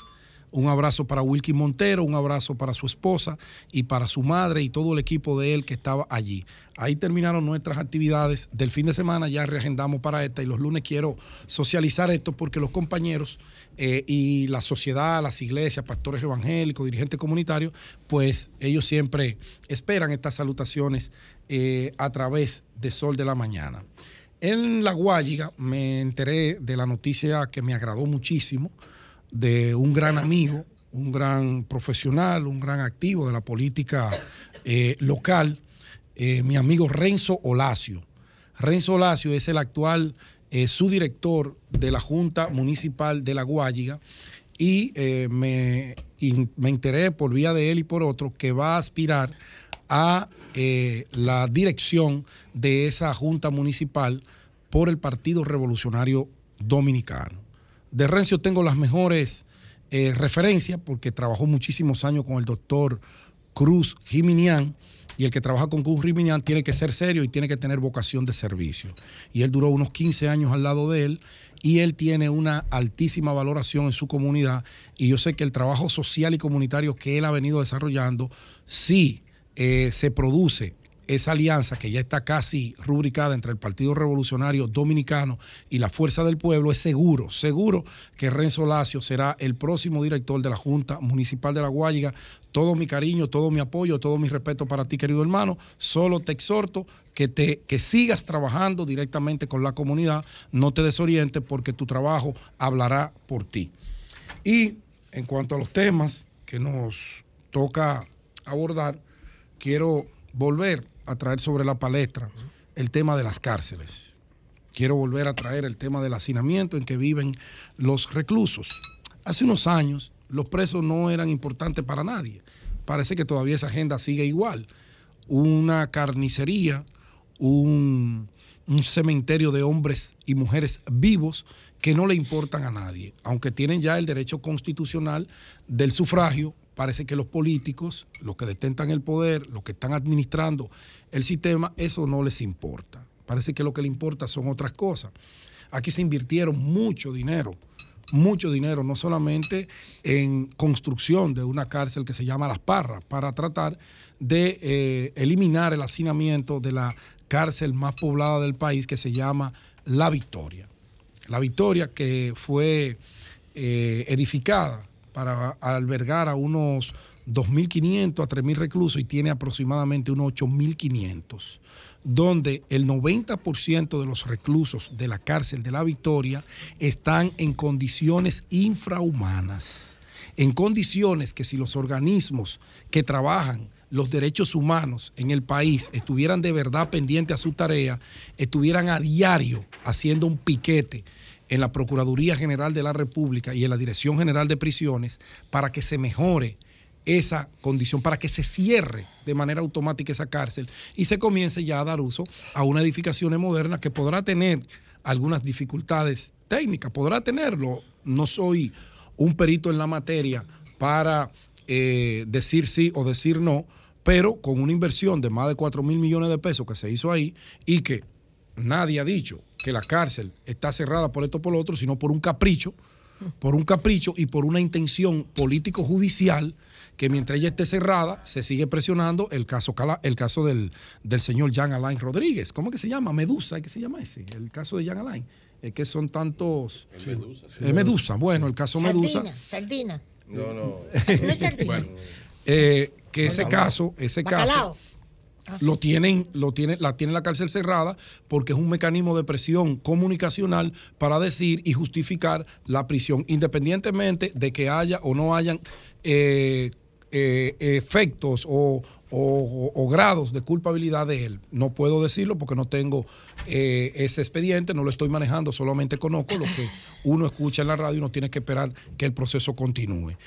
Eso es un capricho, porque independientemente del proceso que se le lleva a Jean Alain Rodríguez, creo, creo que si se tiene el interés de verdad de mejorar la, la- la calidad de vida de esos internos que en un momento determinado le fallaron a la sociedad, pero que son seres humanos y que las propias leyes dicen cómo debe ser el trato con ellos. Los propios jueces cuando los condenan y lo envían a uno de estos recintos establece el tiempo que van a perdurar para que le paguen a la sociedad ese daño que ellos le causaron. Está ahí.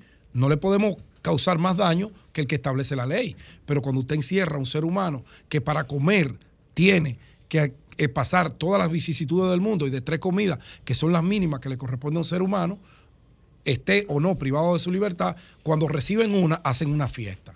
Pero que para dormir se tienen que aglutinar en una. Estoy hablando de la Victoria, que es el caso más emblemático, pero así están todas las cárceles del país. Pero que le están violando sus derechos porque son preventivos Eh, ya. no, algunos no. Algunos. Hay muchos Sí. condenados, pero, Pero presos al fin, otros- exacto. privados de libertad al fin. Y tienen. Pero un 70% ya debería estar Los fuera. derechos humanos no se pierden. Porque son derechos fundamentales, el derecho a la vida, el derecho a la no salud. Eh, eso, eso, eso, eso no, el derecho a la salud, eso no se pierde. Ellos pierden eh, los derechos civiles. Eso es lo que pierden, el derecho a la libertad. ¿Por qué? Porque ellos le fallaron a la sociedad. Pero el Estado tiene la obligación de o crear un mecanismo que ellos desde la cárcel puedan ser útiles y ser productivos para su proceso de reinserción, pero mientras tanto tienen que tener las condiciones mínimas, óigame bien, yo no estoy diciendo que me le pongan celdas con aire acondicionado, no, condiciones mínimas. No puede ser que cuatro mil hombres duerman uno encima del otro, defequen uno encima del otro en fundas en un recinto penitenciario en el siglo XXI. Eso no es justo, eso no es correcto, porque eso ocupa y preocupa a la familia de esa gente que están privados de libertad, pero ocupa también a la sociedad. Aquí se gastaron mucho dinero en crear un nuevo modelo penitenciario que bien o mal ha ido funcionando. Pero entonces del viejo modelo, que es el que tiene más reclusos, eso sigue en un total deterioro, en un total abandono y nadie dice nada. Yo creo Pedro, en cuanto a tu importante comentario, yo salí un Gracias. rato fuera de la cabina, pero me escribe una fuente autorizada en la materia que la construcción y reconstrucción de cárceles es responsabilidad del Ministerio de Vivienda.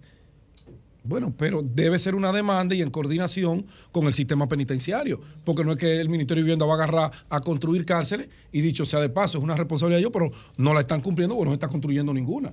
O que me manden una nota de prensa de los puntos donde se están construyendo cárceles, pero luego, y con esto termino, con esto termino, hay una cárcel, ya se edificó, ya se pagó, ya hay gente incluso que tuvo que abandonar posiciones públicas porque fueron los que construyeron esa cárcel. Entonces vamos a usar esa cárcel, que eso no detiene el proceso que se le sigue a esa gente que entiende el Ministerio Público que defraudaron al Estado con el dinero que se invirtió allí. Julio, pero vamos a usarlo. pero un segundito, porque Pedro, cuando yo estaba dando la explicación, o sea, mostré el video, le escribieron a Pedro, Pedro tuvo la gentileza de enviármelo a mí, que el Ministerio de Defensa, MIDE, hizo una aclaración. Yo le voy a decir al Ministerio de Defensa, tú sabes lo que dice esta aclaración, que esta aclaración la está haciendo un, un, un mi- un militar, un militar, un militar, No la institución. no la institución.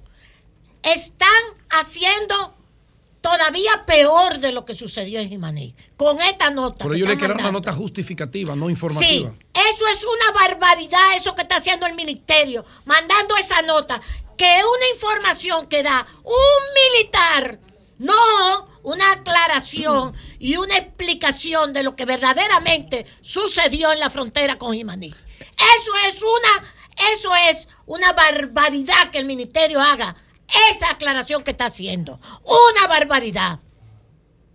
Así Eso da vergüenza que el ministerio haga esa aclaración de uno, de un militar que estaba ahí, que está diciendo.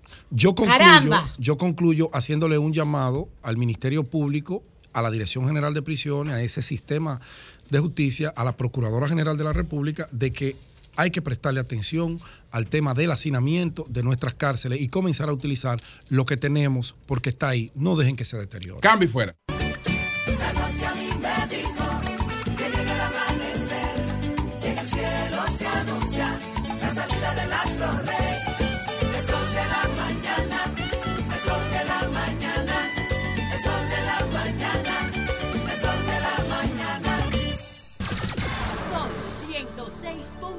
106.5. Bien, señores, son las nueve, las nueve y un minuto. Buenos días, José. Bueno, Adelante. gracias Julio y, y- y- y saludos por tu regreso al programa. Gracias, gracias. Y al país. Miren, cuando venía en el camino me estremecí con lo que dijo Julio al final de su comentario de José Guillermo Suet, citando a Pamela, su hija, ¿no? Que eh, vio un caso similar al de su papá en las redes y, entonces habló un poco de, lo, de, la, parálisis que está sufriendo su padre, de las extremida- extremidades inferiores. Y Julio decía algo que a mí me, hasta me asustó, ¿no? De que cuando una persona tiene cierto nivel de sufrimiento, coño, que es mejor que le den la opción de dejar de vivir. Bueno, esa vaina es uno de los grandes misterios de la naturaleza. Hay un video que se ha hecho viral, eh, que es un clásico, ¿no? De- Debe tener cuatro o cinco años, de un ave, no sé qué tipo de ave es, que están arando la tierra. Un, un- un tractor está arando la tierra donde ese ave tiene su nido. Hay aves que anidan en el piso, en el suelo.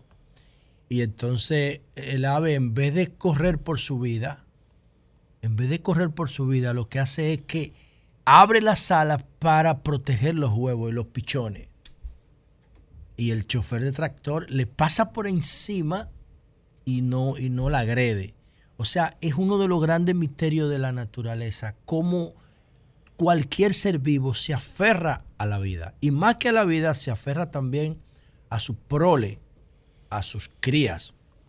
Esa es una de las grandes cosas que la ciencia tiene por determinar por qué ese aferramiento a la vida. Y a José Guillermo Sue yo le deseo eh, lo mejor dentro de la situación del, que cabe, ¿no? Eh, es un tipo, un gran ser humano, un tipo muy noble y no debería tener estos niveles de sufrimiento. José Guillermo Sue. Yo creo, yo estoy de acuerdo con Julio. Yo a partir de la pandemia asumí un nuevo estilo de vida porque a mí no me gustaría tener una vejez arrastrándome. Yo, yo no quiero eso. Yo no quiero esa vaina.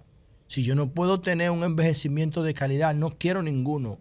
Yo quiero un envejecimiento de calidad y eso tiene que ver mucho con nuestro estilo de vida. El estilo de vida que nosotros tenemos en las sociedades occidentales nos invita, nos lleva a un envejecimiento eh, de muy poca calidad. Un, un- un- envejecimiento muy malo, de muy pésima calidad. Y entonces Julio decía hace par de semanas que los Pampers para adultos se ha convertido en uno de los, de los nichos de negocio eh, más competitivos, porque la gente termina que ni siquiera puede controlar sus esfínteres. Cuando viven comiendo basura el día entero. El día entero porque no tienen orientación y porque no tienen la educación suficiente para determinar la diferencia entre lo que nos gusta y lo que nos hace bien eh, cuando comemos. Y yo cada lunes eh, dedico un- unos minutitos a decirle a ustedes que busquen información, que se orienten, que coman bien y que sepan que hay procesos que ya impactan determinantemente el envejecimiento y la adultez con calidad, como por ejemplo el ayuno intermitente que conduce a la autofagia, que no es más que un procedimiento mediante el cual nuestras células empiezan cuando hay un déficit que amenaza su fuente de energía, empiezan a consumir todas las células que ya no son necesarias, que están dañadas y que si se quedan flotando en nuestro organismo le hacen daño a las células buenas. Y, la autofagia está demostrado científicamente que funciona. Y para eso, ¿qué es lo que hay que hacer entonces, señores? Comer menos ahora. La ciencia está diciendo que debemos comer menos, que debemos hacer ayunos intermitentes, crear una ventana de alimentación de 8 o 10 horas y entonces el resto, 14, 12 horas, 16 horas, dejar de comer. ¿Para qué? Para que pueda haber un equilibrio interno en nuestro cuerpo. Ahora la ciencia dice, eh, usted tiene que dejar de comer. Por lo menos 12, 14 horas al día. No puede. Para darle tiempo a las células a que consuman las partes dañadas de nuestro cuerpo internamente. Esa es la tendencia más dominante en materia de alimentación y calidad de vida. Ahora mismo en el mundo más informado. En el mundo más informado. Y el gobierno tiene que incorporar eso en la política pública, por lo menos que el Ministerio de Salud Pública valide estas cosas aquí, que hagan al- algún foro internacional para ver si es verdad que esto se le sugiere a la gente, porque el ayuno intermitente saca la cena de la ecuación. Imagínense ustedes que a los dominicanos le digan, ustedes no pueden cenar. Por lo menos a los dominicanos que tienen más de 35 años. ¿Por qué? Porque si cenan, entonces van a, generar un efecto contrario al que se busca con los alimentos. Son patrones culturales muy difíciles, no solo de cambiar, sino de enfrentar. Entonces, señores, miren, eh, quiero referirme a dos temas. Primero, saludar y felicitar al partido Fuerza del Pueblo por haber hecho este foro. Ellos le ponen inteligencia artificial, pero yo más bien creo que ¿Cuál- fue partido? a la Fuerza del Pueblo. Fue la Fundación Global Democracia. No, es la- el de, No fue la Fuerza el de- del no, Pueblo. No, fue la Fundación Global. Digo, el, el presidente de los dos lados del mismo, pero fue la Fundación Global. Fue Funglode. Bueno, pero Fue ahí todo lo que yo vi mis amigos que No, no, pero, o sea, pero, por lo de- por no, lo- pero fue lo de fue. Sí, sí, sí, fue claro, claro, eso es importante. Voy a decir O sea, por todos qué. son dirigentes de la Fuerza del Pueblo, pero fue Voy a decir por qué. sabías, ya, ya el, eh, Claro había traído. Sí, pero eso no tiene ninguna importancia. Lo No, lo importante de ahora es. fue una cosa. No, lo importante es que lo importante es que la agenda, que la agenda de la IA, de la inteligencia artificial, sea asumida. Yo pienso, la Global, el Lionel, Lionel es la Global, es lo mismo, pero en, en el fondo que un expresidente de la República haga un esfuerzo por, por concentrar durante un fin de semana, durante un día, eh, mentes que están orientadas a trabajar este tema en torno a la inteligencia artificial y que traigan para mí el robot más pop que existe, que es Sofía. Sofía eh, es un robot que tiene una configuración un poquito ya obsoleta, pero que para mí es el robot más popular que existe ahora mismo en el mundo. Fue creado en el 2015 por un inspirado en un modelo del año 1964 del MIT que se llama ELISA, que fue el primer software para eh, eh, imitar el lenguaje natural. Y eso fue en, el- en los años 60, señores. Lo que pasa es que en los años 60 la inteligencia artificial o las redes neuronales no podían desarrollarse porque el mundo no estaba conectado y había que alimentarla con base de datos. A partir de que Tim Berners-Lee crea la web para montarla en la internet, ya todas las computadoras del mundo están conectadas y eh, proyectos como Sofía, que está inspirado, hay que decirlo, en Audrey Hepburn, la actriz de cine.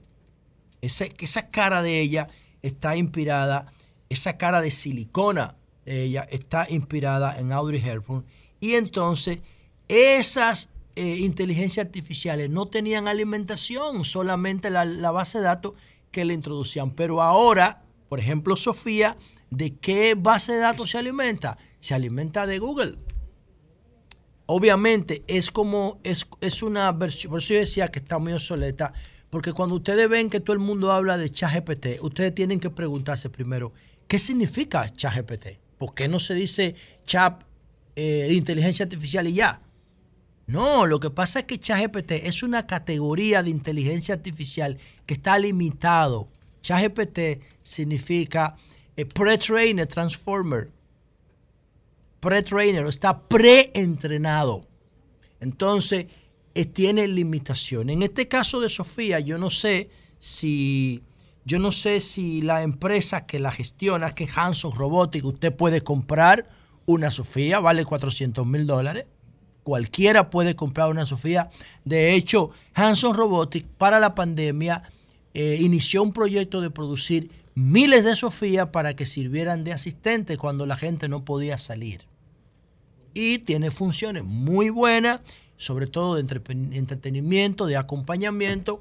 Y entonces eh, las personas la pueden comprar. Cuesta, que sí, más- menos de medio millón de dólares. De hecho, cuando, cuando Sofía salió fue un acontecimiento en el 2015. Sí, claro, la trajo a República. Yo recuerdo que por este programa me quillé públicamente con Claro porque no me habían invitado, pero después era que yo no había visto la invitación. Y ellos me habían... ¿No te acuerdas que eso Sí, nosotros lo sí, lo verdad, discutimos te aquí? que la Entonces, invitación llegó aquí. yo, yo saludo a, a la gente de la Globa, a la gente de la Fuerza del Pueblo. ¿Por qué? Bueno, porque el hecho de que Sofía, su visita a República Dominicana, se haya hecho viral, va a provocar que el gobierno se ponga la pila con el tema de la inteligencia artificial. Repito, lo de Sofía es como un brochure, es como, es como algo Una muestra. pero lo que hay detrás, señores, de la, ingen- de la inteligencia artificial es una locura. ¿Por qué? Porque la inteligencia artificial ya puede alimentarse constantemente de todo lo que nosotros hacemos. De todo lo que nosotros hacemos en la web. La inteligencia artificial se va alimentando y va aprendiendo. ¿Por qué? Por una razón importante. Señores, la informática la informática produce conocimiento y realiza funciones igual que el cerebro. Ustedes saben que nosotros tenemos un- una base informática que es un código binario de 0 y 1, de apagado encendido. Bueno, ese código binario produce todo, todo, todo a partir de una secuencia que está definida en lo que se llama American Standard Code for Information Interchange. Son varios códigos como ese, pero ese que es el AST. El AST, ¿qué significa esto? Que con 7 bits, con 7 caracteres de 0 y 1, con 7 formas distintas de organizar y de programar el, el 0 y el 1, tú puedes conseguir todos los caracteres del alfabeto y formar todas las letras del alfabeto y formar concepto y formar figura y formar imagen y formar todo. Y si yo le digo a ustedes que el cerebro hace lo mismo con cuatro caracteres en vez de siete, que son cuatro nucleótidos, la A, la C, la G y la T. Y esos cuatro nucleótidos forman, señores, todos los aminoácidos que permiten nuestra vida, los 20. Es lo mismo, es una programación informática que tiene nuestro cuerpo a partir del ADN y a partir de los cromosomas que heredamos de nuestros padres. Es una programación informática, lo que genera las proteínas y lo que, y lo que genera las células. Todo lo que nosotros somos es proteína, todo de distintas formas. Y esas proteínas están compuestas por nucleótidos y los nucleótidos están compuestos por codones. Y esos codones son letras. Y yo sé que esto no lo dan en ninguna escuela. Y si, si tú no lo sales a buscar no vas a encontrar nada. Entonces hay una, hay una relación muy estrecha que yo, ojalá que eso se haya tratado ahí en el foro de la Global. Hay una relación muy estrecha entre la informática y la forma como nuestro cuerpo, la vida, las células están construidas. Es una programación y lo que está haciendo la informática es imitar el comportamiento eh, de los seres vivos. Y cada día lo consiguen más.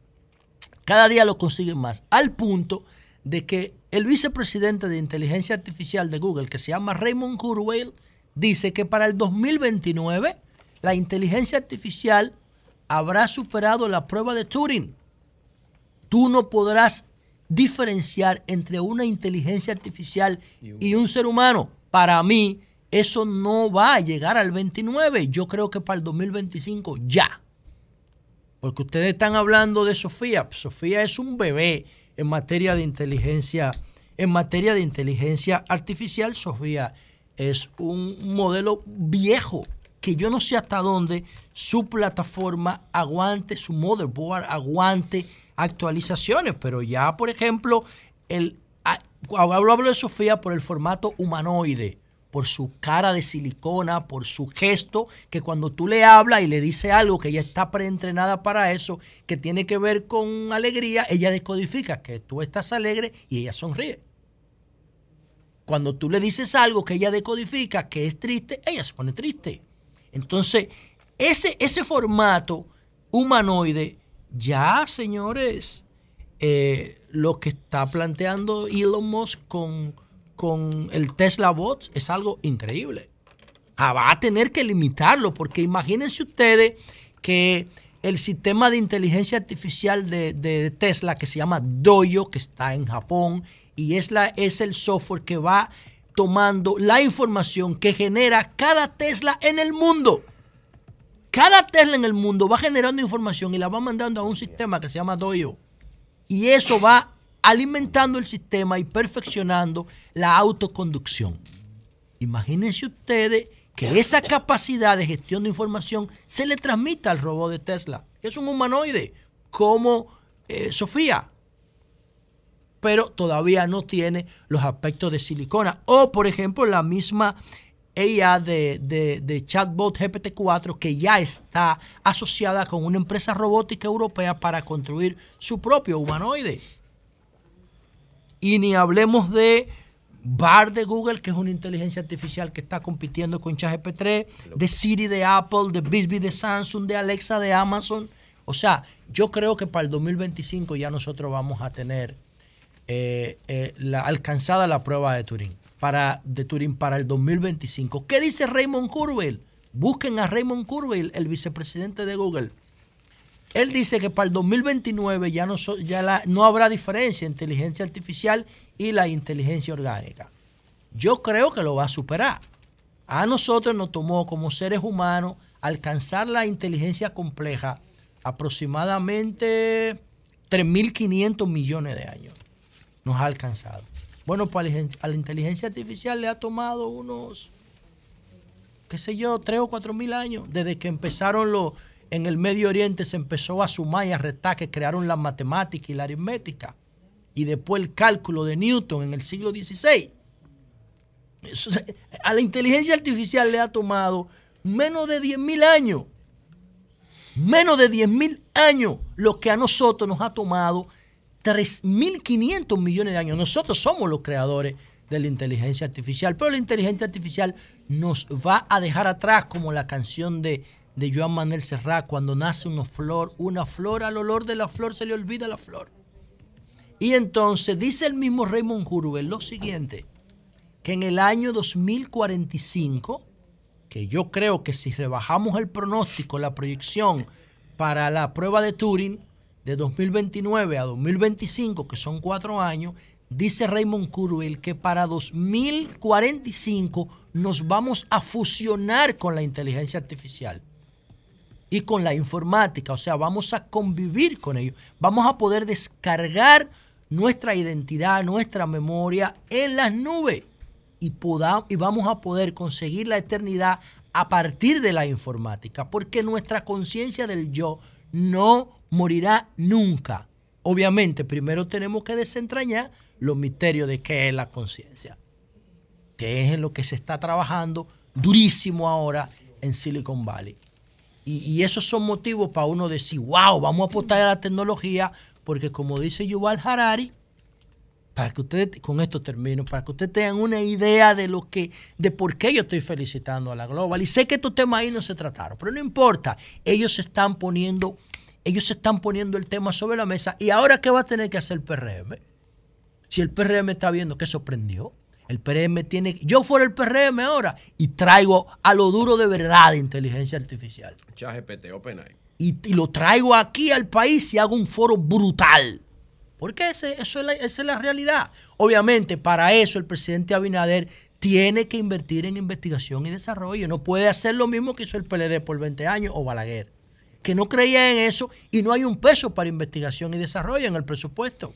Un país que no invierte en investigación y desarrollo nada más puede hacer estos shows de traer lo que otros producen y de lo que otros inventan en Hong Kong como a Sofía. Entonces, lo que dice Yuval Harari, y con esto termino, para que ustedes entiendan el valor del dato, ¿por qué yo decía que el censo no sirve para nada? Lo demostré, no sirve. ¿A dónde están los resultados del censo? Bueno, porque la inteligencia artificial se alimenta diario de todo lo que nosotros hacemos. Imagínense ustedes la, inteligencia artificial tomando los datos de nuestro comportamiento diario en Santo Domingo, en República Dominicana. ¿Para qué tú quieres censo? Si eso te lo hace un software en 30 segundos. Y se botaron ahí un paquete de, millones de pesos que, que da, da hasta pena esa vaina. Entonces, lo que dice Yuval Harari con relación al dato que alimenta las inteligencias artificiales, el, inclusive no el dato, se habla de microdato, se habla de nanodato, se habla de metadato que alimenta las inteligencias artificiales. Dice Yuval Harari que el dato se va a convertir en una religión en el futuro. Y él ya él la llama incluso dataísmo. ¿Por qué? Porque el dato, porque la información fina que alimenta esas inteligencias artificiales va a producir la mayoría de soluciones para las preguntas, para las necesidades de nuestras vidas. Y al final eso es lo que hacen las, las religiones. Ofrecerte una solución o una respuesta para tus principales problemas, para tus principales interrogantes. Dice Yuval Harari, el judío, que eso lo puede, lo va a producir en el futuro la información. Y por eso es tan importante que se hagan foros como el que hizo la Global en Casa de Campo, por lo menos poniendo a la gente, poniendo a la gente a hablar de ese tema, aunque la mayoría no entienda la magnitud de esto. Lo importante es que se sensibilice la opinión pública dominicana frente a la realidad impresionante de la inteligencia artificial. Cambio y fuera.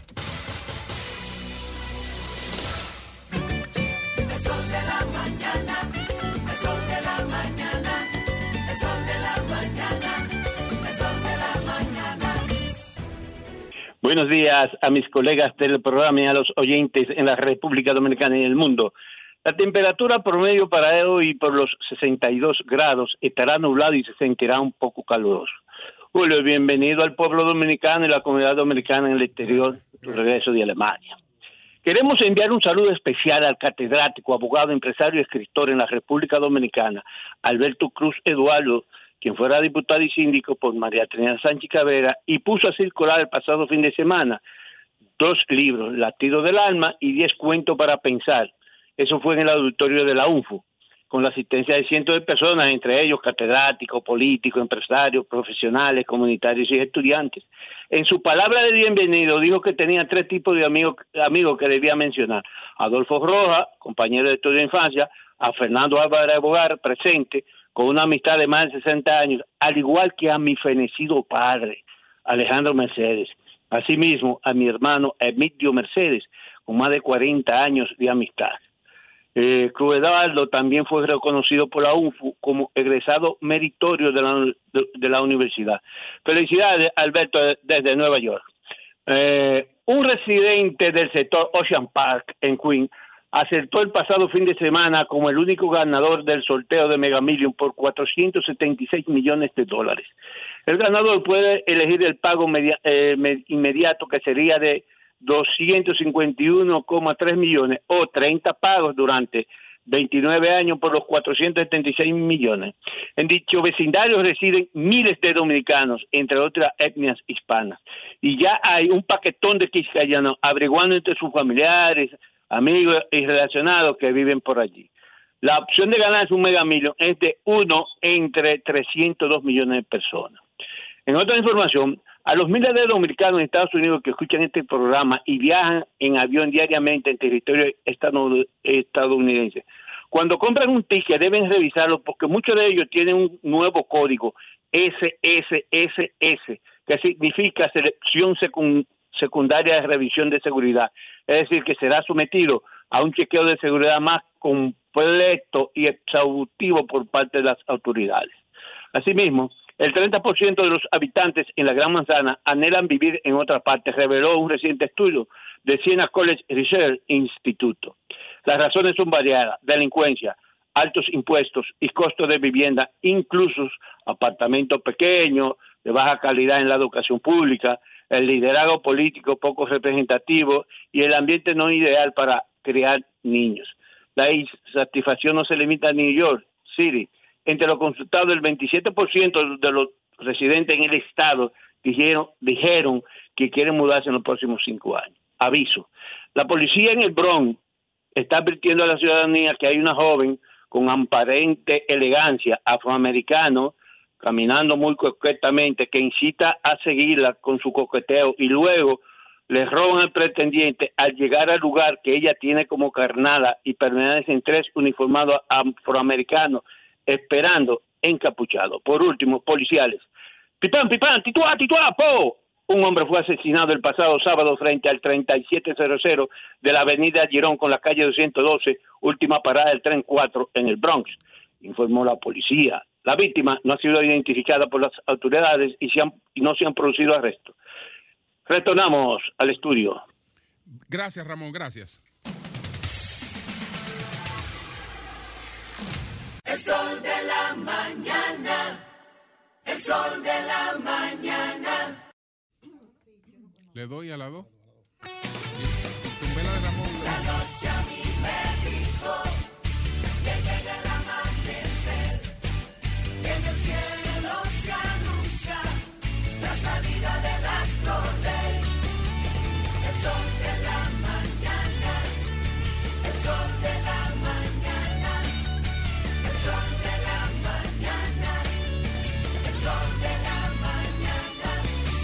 Bueno, señores, tenemos aquí en la línea telefónica a Jean Bertín, el presidente de la Alianza Internacional para la Recuperación de Haití, Jean Bertín. Eh, buenos días, señor Jean, ¿cómo está usted? Buenos días, buenos días. Estamos aquí, usted sabe, eh, buenos días a todos. Bien, bien, le hemos llamado para conocer su opinión sobre este decreto del presidente Abinader que ordena a migración eh, colocar impedimento de entrada a la República Dominicana a más de 30 personas, entre las que están algunos ex primeros ministros, ex legisladores y personas de distintas naturalezas. Empresarios. Empresarios. ¿Usted eh, eh, qué piensa de esto? No, usted sabe, yo siempre tengo la opinión que un país, un presidente tiene todo su derecho a tomar decisión para salva- salvaguardar su país y su eh, bienestar y todo. Sin embargo, eh, no, no hubo ningún juicio sobre esa gente que yo no quiero defender, pero yo pienso es prematuro, sin juicio que primero Estados Unidos, Francia, Canadá está eh, restringiendo a esa gente tal vez tiene su razón, porque siempre son, cuando, cuando son en el gobierno de Haití, son, son bien amigos y después tiran cualquier cosa. Sin embargo, eh, yo pienso que es un sensato de esperar un juicio, cualquier juicio, cualquier sitio que se puede hacer, porque hoy en día estamos viviendo un mundo donde eh, un país decide que hacer cualquier cosa o se puede por cualquier razón em, arrancar un juicio sobre un ciudadano que está a aquel lado del mundo. So, todas esas cosas son, han sido creadas para crear confusión eh, con la ciudadanía común. Sin embargo, tenemos que tener la cabeza puesta eh, para esperar lo que hay y lo que no hay. Porque dentro de la mundialización, mucha de esa gente, especialmente los empresarios, tienen inversiones en países extranjeros. Eh, puede ser que algunos haitianos tienen inversión aquí. eh, uno debe cuidar eso porque hay países, por ejemplo, yo veo que Inglaterra tenía que eh, congelar el oro de Venezuela y todavía no han devuelto a Venezuela. Hay muchas cosas que están girando en el mundo porque estamos viviendo un mundo que está cambiando hoy en día. El ciudadano debe esperar concretamente que algo positivo hacia una dirección va para que pueda tomar de- decisiones. Sin embargo, como yo le digo, le, le reitero que el presidente de un país tiene todo derecho para salvaguardar su bienestar del país y eh, todo de su país, eh, eh, tomar cualquier decisión, pero en el futuro uno va a ver más o menos qué hay. Señor Bertín, buenos días, Consuelo de Pradel. Un Buenos abrazo. días, doña, buenos días, qué gusto oírte. qué gusto. Igualmente, señor Bertín, usted sabe que le queremos mucho. Gracias, gracias, igualmente aquí. Sí. Señor Bertín, las soluciones que se está presentando, yo sé que usted respeta, como acaba de decir, las decisiones de los gobiernos con respecto a esta prohibición de, esta, de estos funcionarios, exfuncionarios, etcétera, etcétera, empresarios, etcétera. Pero hay algo que yo quisiera, yo siempre nos hemos llevado mucho de usted, porque usted es una persona con mucha calidad para poder opinar sobre la política de su propio país. Y es, ¿usted cree que se hace necesario que la comunidad internacional intervenga, vamos a llamarlo de una manera fuerte, podríamos decir militarmente, en Haití para organizar las elecciones? ¿O hay alguna otra salida, un acuerdo eh, eh, entre los haitianos para que esto no tenga que suceder y sí se puedan organizar las elecciones? ¿Cómo usted ve esa situación? Doña Consuelo, eh, el afecto que yo tengo para ustedes es para eso, porque ustedes siempre van al- a, lo más profundo de una, una pregunta. Eso es muy bueno.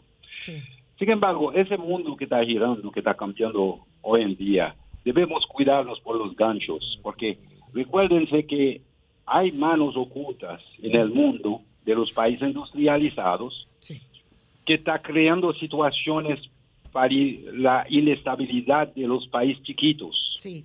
Por ejemplo, quiere eh, siempre tener un yin entre República Dominicana y Haití y crean situaciones. Muchas veces uno piensa que va a ayudar a Haití, pero sin embargo es contra Haití o contra la República Dominicana. A ver, eh, desde el 1986 que se fue Jean-Claude Duvalier, eh, Haití ha sido controlado por Francia, Canadá y Estados Unidos. Ha sido, ah, en Haití hemos tenido por lo menos cuatro invasiones. Y desde entonces, entonces yo pienso que son ellos mismos que han creado la situación. ¿Para qué? No sabemos, porque no, está- no estamos dentro de ese mundo. So, eh, ellos han creado la situación, so, ellas no pueden resolverlo. Podrían resolverlo si dejamos Haití, si ellos dejan Haití tranquilo, porque los haitianos pueden sentarse y hablar y salir, al, al- al igual que ustedes, dominicanos, se sienta y tomar un acuerdo, y no que los políticos no lo pueden hacer. Cada vez que tratan de hacerlo, siempre hay una interferencia de, de la comunidad internacional, de un país como Francia, Canadá, Estados Unidos, para decir que no, no, así no, quieren crear otra cosa. Para mí yo pienso que hay que esperar un momento a ver qué va a pasar en ese mundo futuro que está por llegar eh, para que Haití puede salir de donde está, porque lo pusieron, pusieron Haití donde está. Y esto yo le voy a decir correctamente también, yo pienso que están tratando de poner República Dominicana también al nivel de Haití, excepto que los dominicanos que están haciendo la política más o menos correcta internacional, internacionalmente, están enfrentando esto. En Haití no tuvimos, no tuvimos por mucho tiempo un líder en el poder de Haití que pudiera enfrentar esa situación, porque fueron ellos que pusieron los líderes en el poder en Haití. Desde la, la- desde la partida de Jean-Claude Duvalier, los militares fueron Estados Unidos que lo pusieron. Eh, eh, eh, eh, ¿Cómo se llama? Eh, Aristide fue los franceses que lo pusieron y Canadá. Toda esa, esa gente fueron al, al gobierno gracias al apoyo y la ayuda de los países eh, eh, internacionales. José. Bueno, estamos hablando con Jean Bertin, que fue- ha sido candidato presidencial a Haití. Qué Él duro. fue el esposo de eh, Mireille Durorcher, que fue asesinada Fue en asesinada Haití. cuando Eh, Aristide. una pareja que enfrentaba a Aristide. Y es el padre de nuestra amiga Saró Bertin, abogada y artista urbana, políglota. O sea, es una persona que tiene un liderazgo reconocido en Haití. Y yo quería aprovechar para hacerle una pregunta compuesta, o dos preguntas breves al señor Jean Bertin, que ojalá poderlo tener aquí en vivo en alguna oportunidad, para porque yo creo que hay muchos temas que conversar con él. Primero preguntarle si cuando se dice que la comunidad internacional tiene que eh, intervenir a Haití y encargarse de Haití, ¿qué debe, ¿cuál debe ser, qué debe hacer la comunidad internacional? Porque yo pienso que es un discurso hueco de si la, la comunidad internacional tiene que resolver el tema de Haití, sí, pero ¿cómo lo va a hacer? Contenido de esa propuesta, ¿cuáles son, deben ser los elementos para que Haití salga de su crisis institucional y de su crisis económica, por un lado. Y segundo, señor Bertín, ¿qué usted opina sobre la carrera de su hija? ¿Usted considera que ella promueve la cultura haitiana junto con la dominicana? ¿Alguna vez ustedes han conversado de esto? ¿Qué opina que la hija de un político como usted, tan importante, se, en vez de la política, por ejemplo, se dedique a la música? Adelante.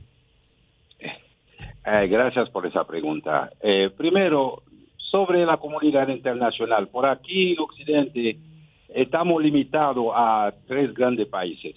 Eh, no tres, pero como cuatro o cinco. Eh, en Europa, Alemania, Francia, eh, Inglaterra, eh, a veces España y por aquí Canadá y Estados Unidos. Pero la comunidad internacional es mucho más que eso. Sin embargo, cuando estamos hablando de comunidad internacional, estamos hablando de esa misma gente que tiene casi 40 años, más o menos, en Haití, haciendo lo suyo en Haití. Haití no está en crisis. Una crisis realmente se produce cuando falta de política de una cosa, pero se resuelve en dos o tres meses. Cuando un país tiene 30, 40 años dentro de un sistema, eh, eh, Haití está peleando, Haití está en una guerra, una nueva forma de guerra. Haití está en una guerra, los políticos haitianos no han encontrado la forma, porque cada vez que ellos se van a encontrar, mira lo que ha pasado a mi esposa, mira lo que ha pasado a algunos políticos, lo mataron, porque está enfrentando al sistema internacional. Pero, eh, como les digo, el mundo está cambiando, tenemos que esperar a ver dónde está la luz eh, del fondo del túnel para que los haitianos puedan correr en esa dirección. Sin embargo, yo quiero reiterar que República Dominicana por mucho tiempo ha ayudado a los haitianos a recibir los haitianos aquí, darle trabajo, por ejemplo, yo, por ejemplo, me da vida y cosas así. Sin embargo, muchas veces hay cosas, cositas que pasan entre ambos países que eh, lamentablemente son cosas normales en, eh, en relaciones. Yo no voy a mirar esa cosa positiva. Hay muchas más cosas positivas que cosas negativas. Ahora, hablando de mi hija, mis, mis hijos son muy libres, gracias a Dios, eh, deciden de lo que están haciendo. A Saroj, yo pienso que Saroj, abogada, ella tiene un título de abogado allá, eh, una maestría, no maestría, no, yo pienso que hace, ha sido un experto en cosas internacionales como su mamá. Eh, yo le puedo decir que en- muchas veces hay que entender, el artista promueve de su manera, dentro de las canciones, muchas cosas profundas que despierta muchas veces a los ciudadanos.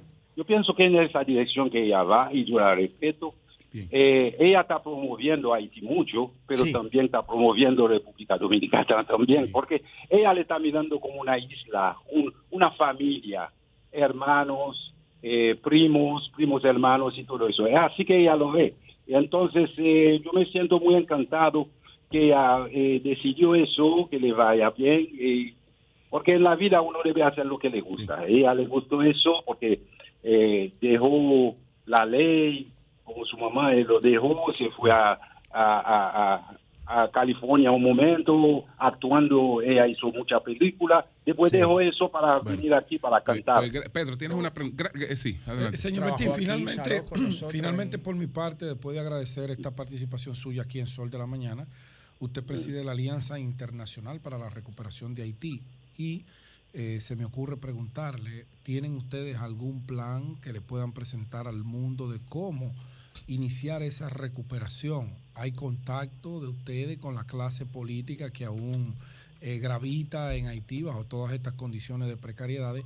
Que ustedes puedan reunirse y presentar un plan de qué hacer con su país desde la óptica de ustedes, que son los dueños de Haití.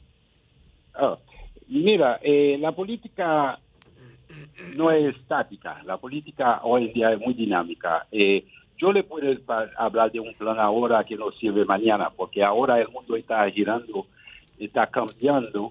Sin embargo, tenemos todos los contactos eh, con haitianos y extranjeros eh, que tienen que ver que pueden ayudar de verdad en Haití.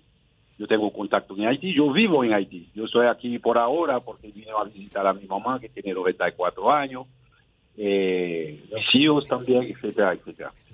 Eh, yo le puedo decir que el plan es de recuperar Haití, de devolver a haitianos, a los haitianos, eh, el Haití que merecen. Eso es la base fundamental de mi proyecto. Ese proyecto ha sido con nosotros desde 2001 cuando creamos eso, porque decidimos que lo, lo que tenemos que hacer es recuperar Haití de la mano oculta que está poniendo Haití en ese, ese hoyo sin fondo. Bien, pues muchas gracias al señor Jean Bertín, eh, presidente de la Alianza Internacional para la Recuperación de Haití. Muchas gracias, Jean. Muchísimas gracias a Un ustedes abrazo. también. Bueno. Que tengan un feliz día. Un abrazo. Cambio fuera.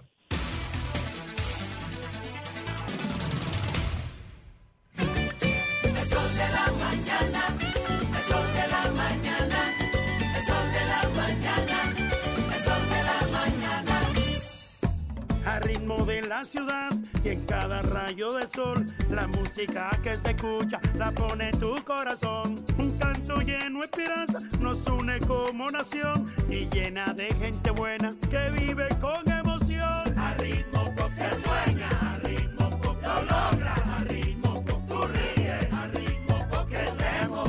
Cada paso que damos juntos marca el ritmo para construir un mejor futuro para todos. Popular, a tu lado siempre. Son las 9.57 minutos. Buenos días, Virgilio. Adelante. Hablando que uno se entiende gracias a todos los que nos escuchan a través de este Sol de la Mañana, de Sol 106.5. RCC Media es la catedral de la opinión en la República Dominicana. Gracias, don Julio. Eh, don Julio está de vuelta, qué bueno. Gracias, gracias. Eh, qué bueno. Está aquí. Eury se siente liberado. Ay, gracias. Aliviado. Qué bueno que llegó Julio. Como diría un, un anuncio viejo, qué bueno que vino. ¿Eh? Miren, em, en contrataciones públicas la Dirección General de Contrataciones Públicas, está pasando algo raro. Raro porque ellos tienen un cuello de botella con unos, con su sistema, porque em, ellos están haciendo una supuesta re- eh, adecuación de los datos de las empresas que dan servicios públicos, pero ellos no estaban listos para eso. Pero lo hicieron. Y las cosas que tomaban 24, 48 horas, pues ahora tienen semanas. Semanas van, semanas vienen. Y no hay, porque ellos están actualizando, y no hay posible solución. Y tú llamas, bueno, porque el sistema. Y yo me pregunto, ¿eso es la, la línea que se está siguiendo desde, desde el gobierno, del gobierno eficiente, del presidente Luis Abinader, de menos burocracia del presidente Luis Abinader? Eso hay que darle como una revisadita. Porque eso atra- atrasa el proceso productivo y el proceso de servicio de las empresas que le dan servicio al Estado. Tengo muchas denuncias de eso ya. Así que el buen amigo Carlos Pimentel, que hicieron un comunicado que revise eso, porque la eficiencia, si no podían hacer, no había que, eso no podían hacerlo todo juntos. O usted empieza por parte, como Jack, el destripador, tenía que empezarlo. Pero no podía hacerlo todo juntos porque ahora en cuello botella hay un atraso inexplicable. No tienen forma de cómo explicarlo. Caramba. Eso es una fuñenda. Resuelvan eso. Resuelvan eso en contrataciones públicas. Cuando uno exige mucho, tiene que dar mucho. El que exige mucho debe de dar mucho. Ajá, que eso había que hacerlo. Perfecto. Estoy de acuerdo. Actualizaciones. Lo que no debes es parar los procesos. Porque si tú tienes un edificio en construcción, vamos a pararlo para ver cómo que van a quedar, para que porque las ventanas son las más bonitas y espérate vamos a hacer otra vez. No, se sigue haciendo otra cosa y otra. Si usted sabía que eso iba a parar el proceso, no debieron hacer la vaina esa. Cuánta ineficiencia. Caramba. Miren, por otra parte, en el plano político, electoral, hay, ayer yo vi unas declaraciones, sabía que el doctor Santiago Jacín, Chago, el político, ¿verdad? no el director de Senasa, porque ese, esa es su función pública, pero el director, eh, don Santiago Jacín, dijo algo muy interesante, unas declaraciones que a mí me encantaron de Santiago, porque la verdad es que salió, salió el político ahí y le dije, wow, doctor, qué interesante eso que usted dijo con respecto a una supuesta alianza. Dice, de un frente opositor que es bulto y allante, no hay que preocuparse mucho. Se refería a los vientos de eh, las alianzas, que aparentemente eh, hay una información. ¿Pero qué fue lo que tú, que te llamó tanto la atención? Me llamó la atención que le dijeran ¿O bulto qué y es lo que lo allante. tiene preocupado? No. Bulto y allante. O sea, yo y yo creo que que sí. ¿Qué es lo que lo tiene a él tan preocupado? No a ver, desarrolle, doctor. No, no, lo que es bulto y allante. Me gustó, me, gustó no mucho el. BAM, el BAM, que es el bulto allante y movimiento. Me parece que sí. Me parece que sí. Me parece que es mucho BAM también, Dios, como esta dice campaña va a ser Santiago. interesante, doña Consuelo. Como dice Santiago así. Me parece que es mucho BAM. ¿Y usted sabe por qué me parece que es mucho BAM? Porque de momento uno de los candidatos opositores, Abel, estaba como facilitando el asunto y ahora como que echó para atrás. Porque es a, es a costilla de su propia cabeza. Porque están pidiendo las alianzas y la candidatura de él se sigue desmoronando. Lo verán en las encuestas. Yo no tengo nada en particular en contra de Abel, al contrario, me gustaría que Abel subiera. Creo que tiene una buena propuesta.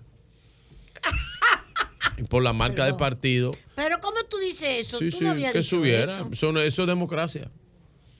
Eso él debiera subir.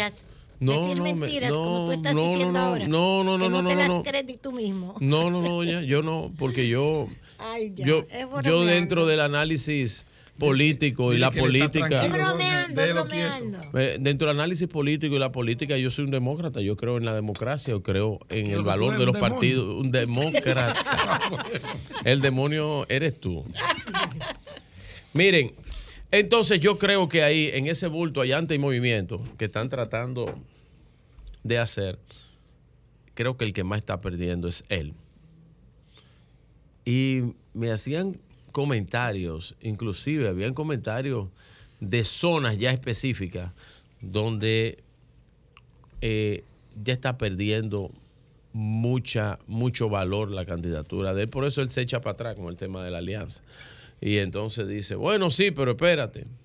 Y yo he dicho que no hay forma de que ellos hacia afuera, me refiero a la fuerza del pueblo, que a Pedro no le gusta que yo le diga a la FUPU, pero es la FUPU, a la FUPU y al PLD, tienen un caso muy interesante que yo quisiera analizar en un minuto.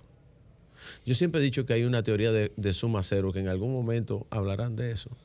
Ellos no, no crecen hacia afuera, ellos se jalan eh, eh, militantes uno a los otros. Por eso cuando Francisco estaba ahí, Francisco dijo, no, porque el efecto de la alianza tiene un 15. Digo, pero yo no lo veo. No lo veo en datos específicos. Yo veo que ellos crecen de forma eh, horizontal. Ellos se jalan uno al otro, es un conjunto, dentro de un conjunto grande. Pero ya Abel empezó a sentir la, la presión de la suma cero porque su candidatura no ha logrado prender.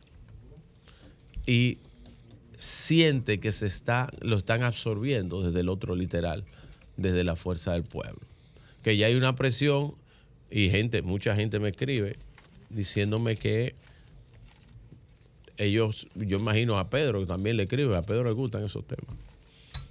Que no prende, que no, que sí, ok, que yo entiendo que si no se apresuran al tema de definir candidatos propios, y ahora voy a hablar del tema de las municipales, para que puedan acompañar a ver la candidatura de él está fea para los próximos dos meses.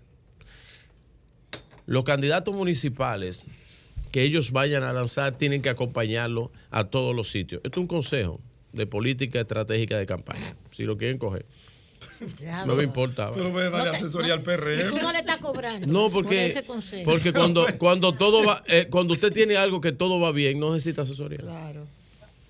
Yo le, estoy yo le estoy dando Ah, no, asesoría. oíste, a Ramón yo entiendo que todo va mal. Pero Ramón está haciendo su papel correcto en toda democracia. Tremendo. Porque Ramón está haciendo, eh, su, desde su punto de vista, él está lanzando su candidatura y eso es democracia partidaria interna. Sea, eso no- está bien. no en donde no hay democracia partidaria interna en tu partido, que hay un solo rey, zar, un eh. Dios de dioses, Mm, mm. luz de luz. en la eh, amén, hay un líder y por muchos los siglos de los siglos por hasta que se termine. eh, Pero hay eh, un líder. un Las líder. estrellas, sí. Ahí tenemos un líder. Sí, eso. Que pocos partidos pueden decir que tienen un líder. Ojalá, y, ojalá y la candidatura, O un y ojalá y la No, un candidatura. Bautícelo como usted quiera. Y a la candidatura de Abel no le queden dos o tres meses. Ojalá y la candidatura de Abel no le queden dos o tres meses. Para terminar con el caso de la inteligencia artificial y de Sofía que tuvo Ustedes por hicieron aquí. mal con eso que ustedes. ¿Qué pa- eh, qué pasa con la de inteligencia Sofía por aquí. Adelante. Eh, eh, con el caso de a Sofía a decir Sí, cosas que no dijo. de la inteligencia artificial. Me, me comenta el doctor, el buen amigo, profesor Rafael Santos, cuando hablaba José de la inteligencia artificial, me dijo que la institución eh, que él dirige, el, El Infotep, Infotep. El Infotep. viene trabajando Gran el tema trabajo, de la inteligencia artificial con fines de multiplicación del conocimiento científico a través de la formación eh, para el empleo, o sea, el Infotep, ha estado trabajando directamente esto. Desde septiembre de 2020, dice el doctor, el profesor Rafael Santos, viene impulsando una agenda para aprovechar la cuarta revolución industrial. Él lo ha hablado en varias ocasiones que ha ¿Y de venido quién aquí. fue que editó lo de Sofía? Que, que para hacer creer que en vez de Yo no sé- a 10 yo no sé años quién- era como a cua- a Yo no sé, yo no sé quién lo editó. No, pero Mire, parecía que, la habían hackeado. Sí, pare- la- la- la- Pero pare- se puede establecer. Claro, Sí. porque Leonel La le preguntó que, que que ella yo- opinaba de, de la. de- 40 de- años.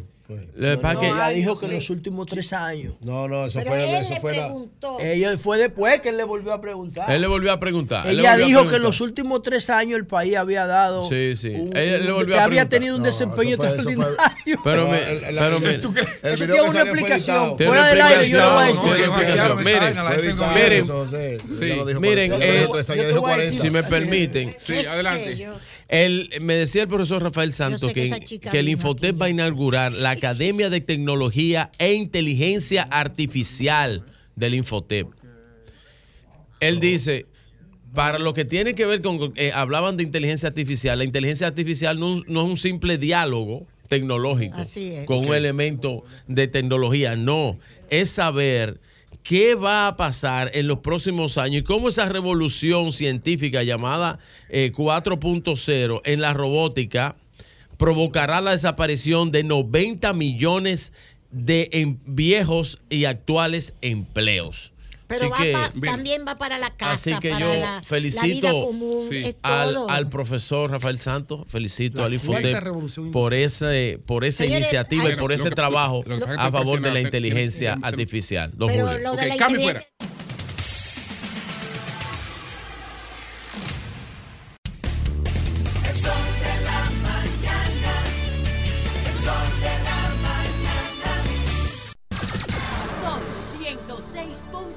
mañana. Sol 106.5. Señores, están con nosotros, van a conversar en breve con nosotros eh, los abogados Cristian Martínez y Romer Jiménez. Ellos son abogados del mayor general Adán Cázares Silvestre y van a hablar con nosotros. Adelante, Eury. Gracias al Dios Todopoderoso Jesús, mi Señor, Salvador y Guía, como siempre. Inicio con la palabra de Dios, Salmo 62.5. Alma mía reposa en Dios, Él es mi esperanza, Él me da tranquilidad y solo Él me da confianza. Siempre descansar en el Señor. Bienvenido, Julio. Ay, Gracias, qué alegría. gracias. Qué confianza y tranquilidad.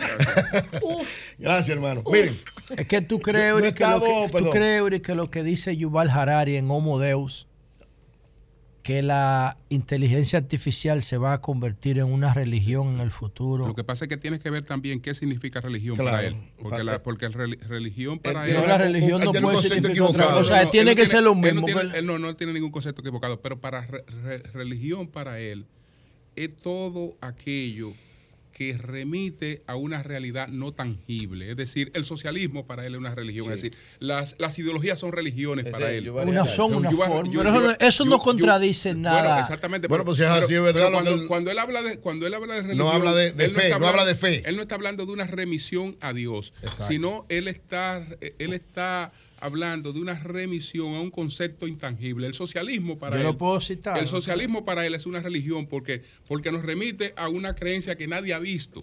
Es decir, tú, que, si tú crees en el socialismo, pues tú no has visto el socialismo, no se ha materializado. eh, eh, eh, tú- tú- tú- Es una idea. Todas tus tus actuaciones están remitidas a una idea que no existe, que tú no, que tú no la puedes demostrar, que no la puedes palpar. Eso para él es religión.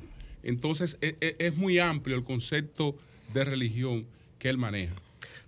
Pero él dice que él dice que él- la, la data, como tiene la potencialidad de resolver y responder las grandes preguntas de la humanidad, va a suplir el mismo servicio psicológico, emocional que suplen las religiones. Y yo creo que, que- en el futuro en Silicon Valley pudieran surgir religiones. Entonces yo creo que él está equivocado en ese aspecto. Es decir, los datos van a jugar un papel importante en, en función de conocimiento.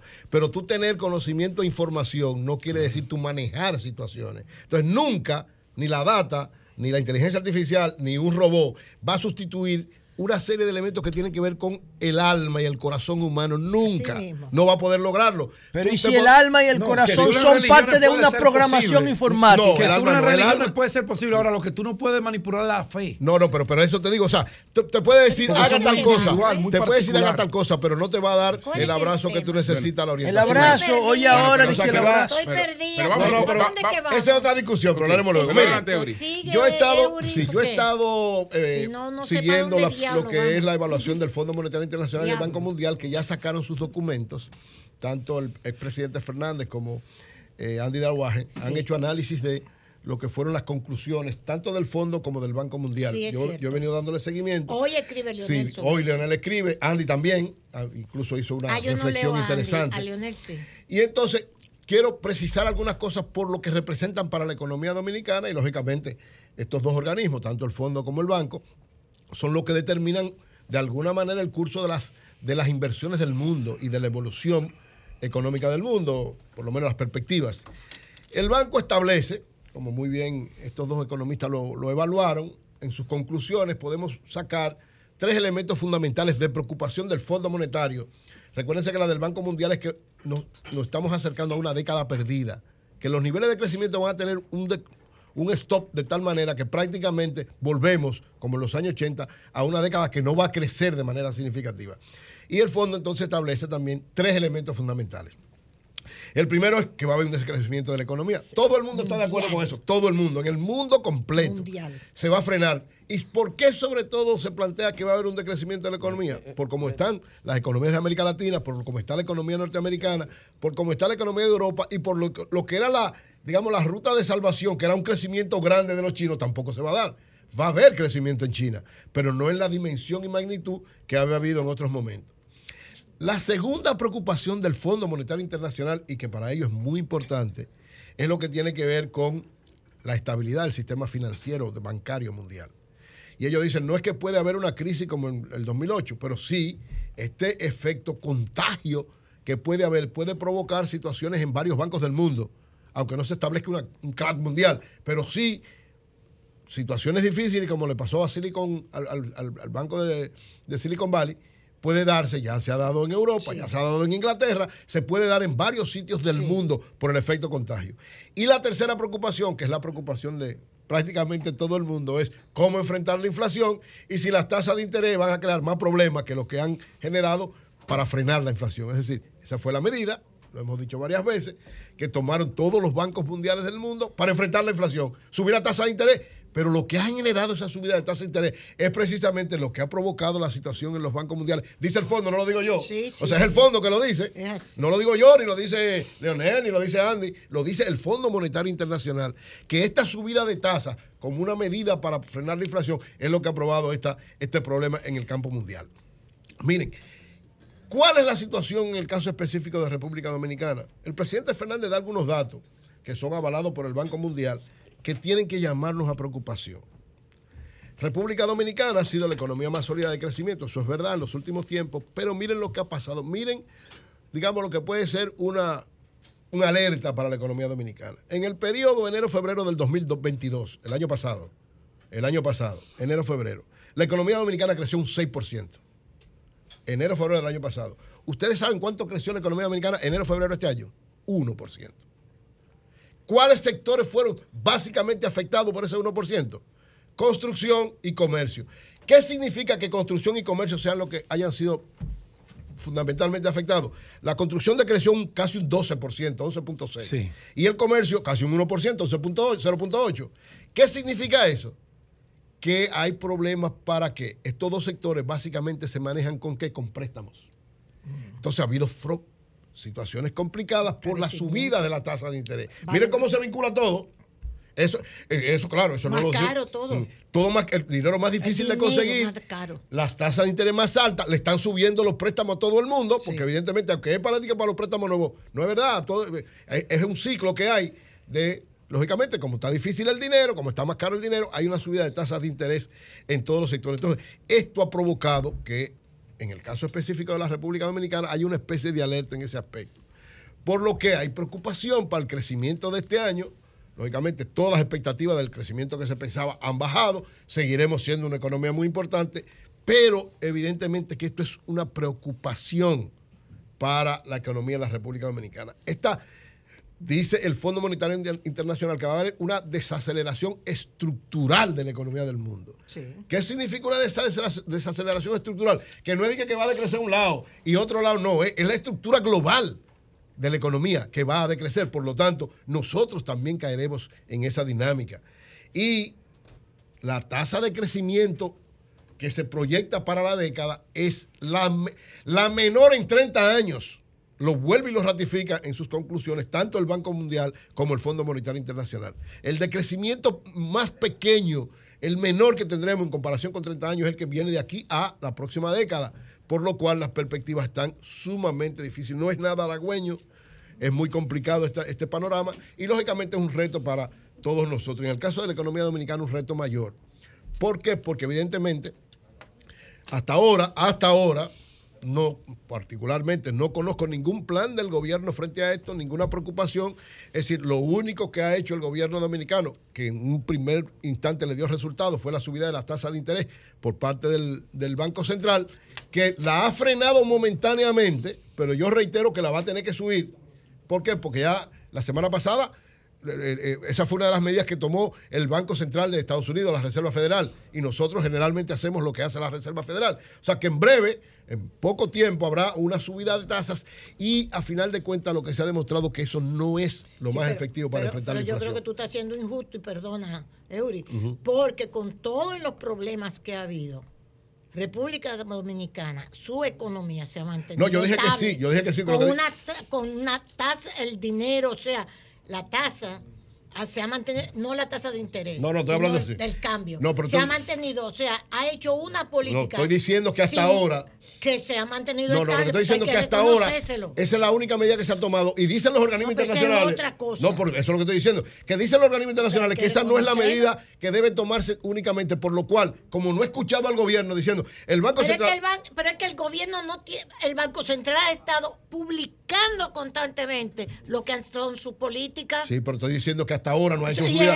el, el- el- Banco Central el, gobierno. Pero pues, estoy diciendo, no, cuando digo el gobierno general, porque el Banco Central es la parte, la parte monetaria. Estoy hablando en sentido general. Es decir, desde el punto de vista monetario fue la única salida que había. ¿Cuál era la subida de tasa de interés? Hasta tenemos seis meses sin Sí, pero eso se lo han hecho todo y el dinero, muy- con mucha precaución. Lo que estoy diciendo es la previsión de lo que, como no hay, Pero como, ya no se. que hay una ausencia de política económica, no la No, hay. de política frente a la inflación. No, Es no la hay. No la hay, por eso. hay. Había una y sola. se ha manejado bien. Hasta ahora, hasta ahora, no se ha manejado bien porque la, ¿usted sabe cuánto está la tasa de inflación en los últimos dos años y medio? Pero óigame, Claro. ¿usted sabe cuánto está la tasa de inflación en los últimos dos años y medio? Combinada, completa. Ajá. Casi un 25%, lo que no había sucedido hace 40 años en la República Dominicana, bien, 30 y- años. Y, y tú tienes que adaptarte a los nuevos tiempos. Por ¿Cuánto eso- está la tasa de inflación en Estados Unidos? Ah, pero- que no se había visto Pero nunca lo que estoy diciendo es como lo que está pasando en Estados Unidos nos afecta. No, no, no. Aquí- Hay que reconocerle que esa parte se está manejando con mucha prudencia. yo creo que lo que tiene que Pero hacerse- hay inflación. Claro, no hay inflación. y se siente la inflación y golpea la inflación. No, es que yo no vivo en Argentina. Argentina, yo vivo en RD. Es la misma historia Mira, de la señora campaña Solano. del Señora 2003. Solano. Mi Volvimos a la preocupación- misma historia. No, no, no, yo no estoy defendiendo. Se ha manejado bien. La- la preocupación de Eury. Claro, Pero una de las inflaciones La- más bajas de Latinoamérica, Oiga, por mi preocupación con el Banco Central y con el gobierno central es que ante lo que dice el Fondo Monetario de que ya la subida de tasa de interés no es la política correcta para enfrentar la inflación, ¿qué vamos a hacer aquí? O sea, ¿qué dicen los que asesoran al presidente Fernández? llegue. ¿Qué dice el, el gobierno en Déjalo ese que sentido? No, es ahora, ya eso es una presión. Ya vimos que en enero, febrero del año pasado crecimos 6%. Vete. Y en enero, febrero de este año crecimos 1%. O sea, ya el problema lo tenemos. Entonces, ¿qué es lo que hay que hacer? es un llamado a reflexionar sobre esto. Esto acaba de salir ahora mismo. O sea, esta esto que dice el Fondo Monetario y el Banco Mundial acaba de salir ahora mismo. Se supone que el gobierno, y yo espero que verá que así sea, porque al, al- al Banco Central no le pueden pedir otra cosa que tomar medidas de política monetaria, no le pueden pedir otra cosa. El banco no más puede hacer eso y lo tiene frenado. Entonces es el gobierno que No tiene la tiene, responsabilidad de evaluar qué hacer ante la Pero inflación y tomar las ¿Qué medidas correctas ante eso. Francisco Javier, los Francisco Javier son pico de oro.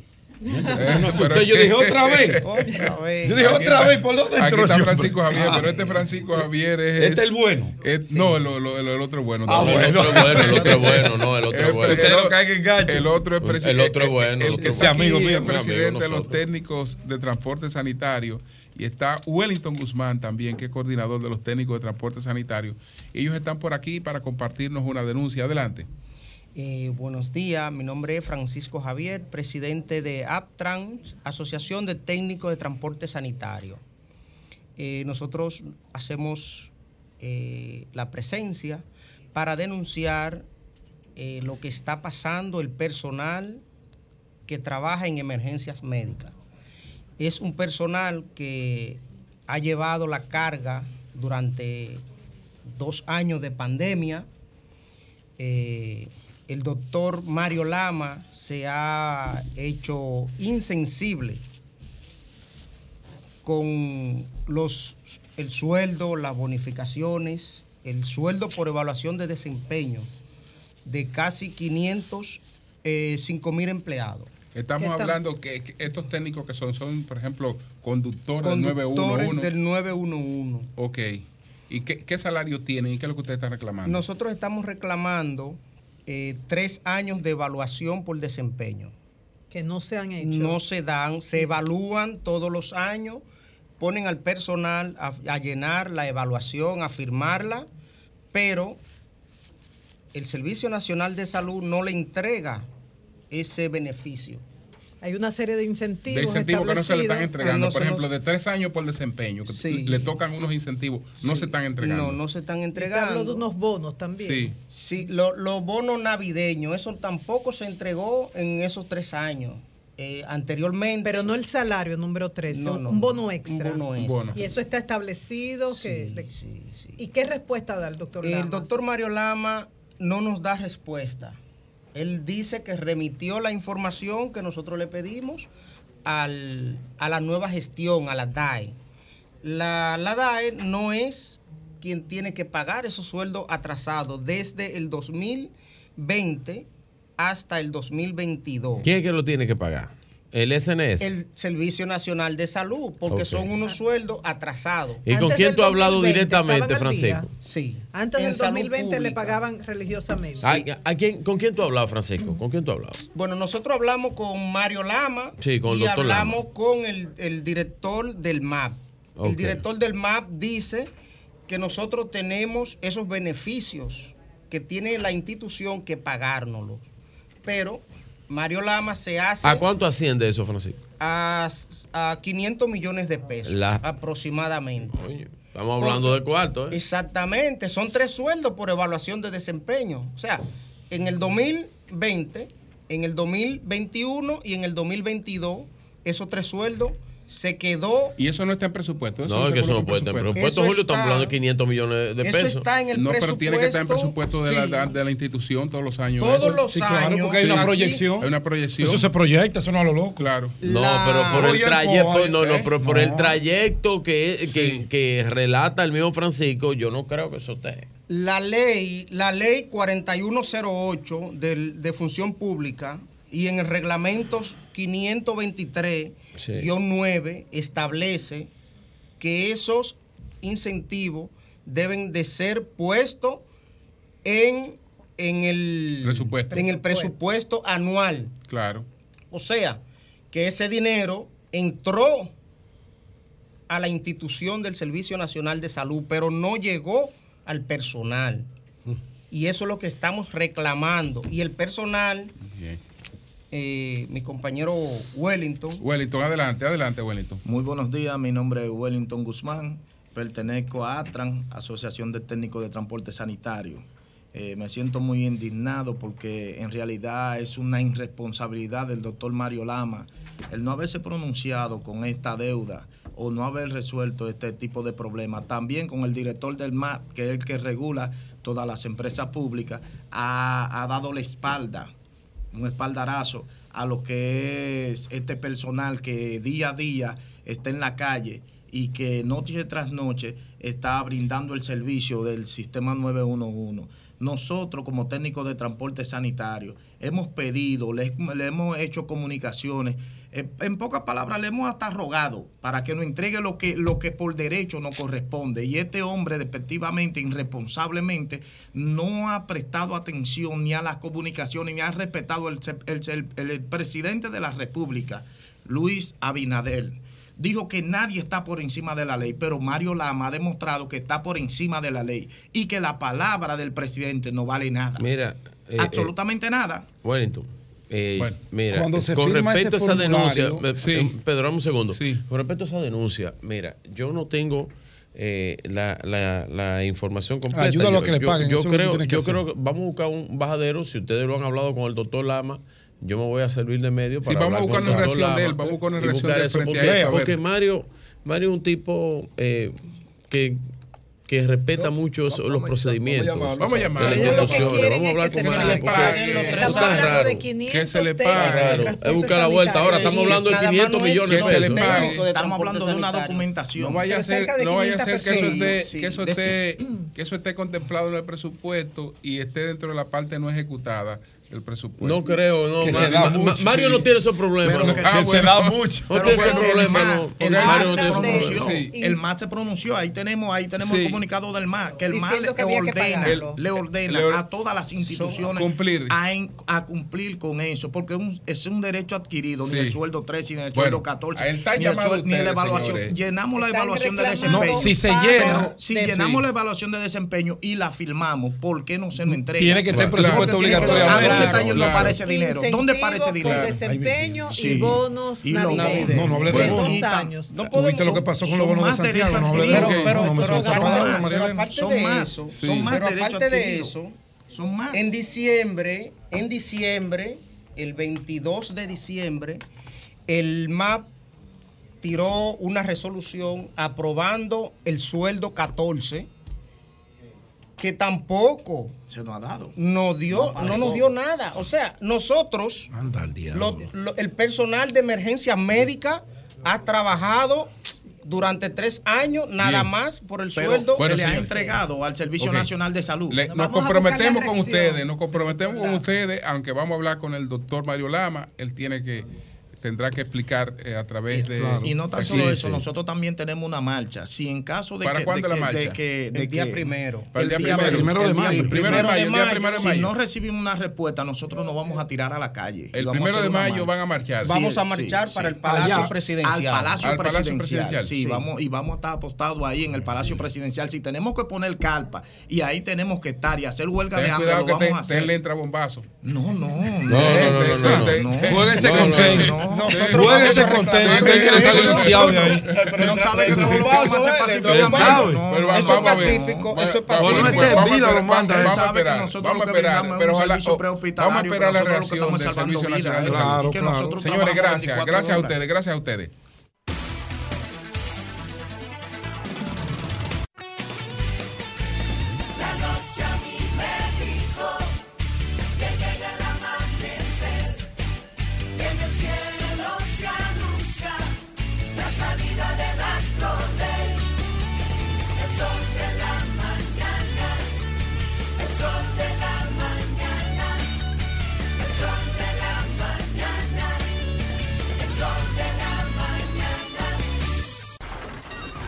Comunícate 809-540-1065. 1-833-610-1065 desde los Estados Unidos. Sol 106.5, la más interactiva.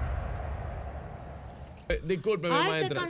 Maestra, pero disculpe. maestra, discúlpeme. Mi trabajo es servir información. Ay, Así mi- es. Sí, pero no rumores baratos. Pero eso no. Pero, puede, pero él eso. puede desmentir ese Estate rumor. tranquilo. Pero Domingo puede desmentirlo Pero eso. Virgilio. vamos a recibir alguna llamada. No, Buenos que debe días. desmentirlo el que lo Ay, ay, escribió. ay. Vuelve Buenos el días. perro arrepentido. Debe desmentirlo Con eso. su mirada tan tierna. buenos días. Con la nana, nana, nana, y el rabo Bu- entre las Buenos piernas. días, adelante. Adelante. Tenemos una llamada aquí. Vamos esa se cayó. Vámonos con esta otra. Buenos días. Buenos días. No se escucha, ¿eh? Buen día, Julio. Adelante, adelante. Adelante. Bienvenido de regreso. Gracias, hermano. Gracias. Adelante.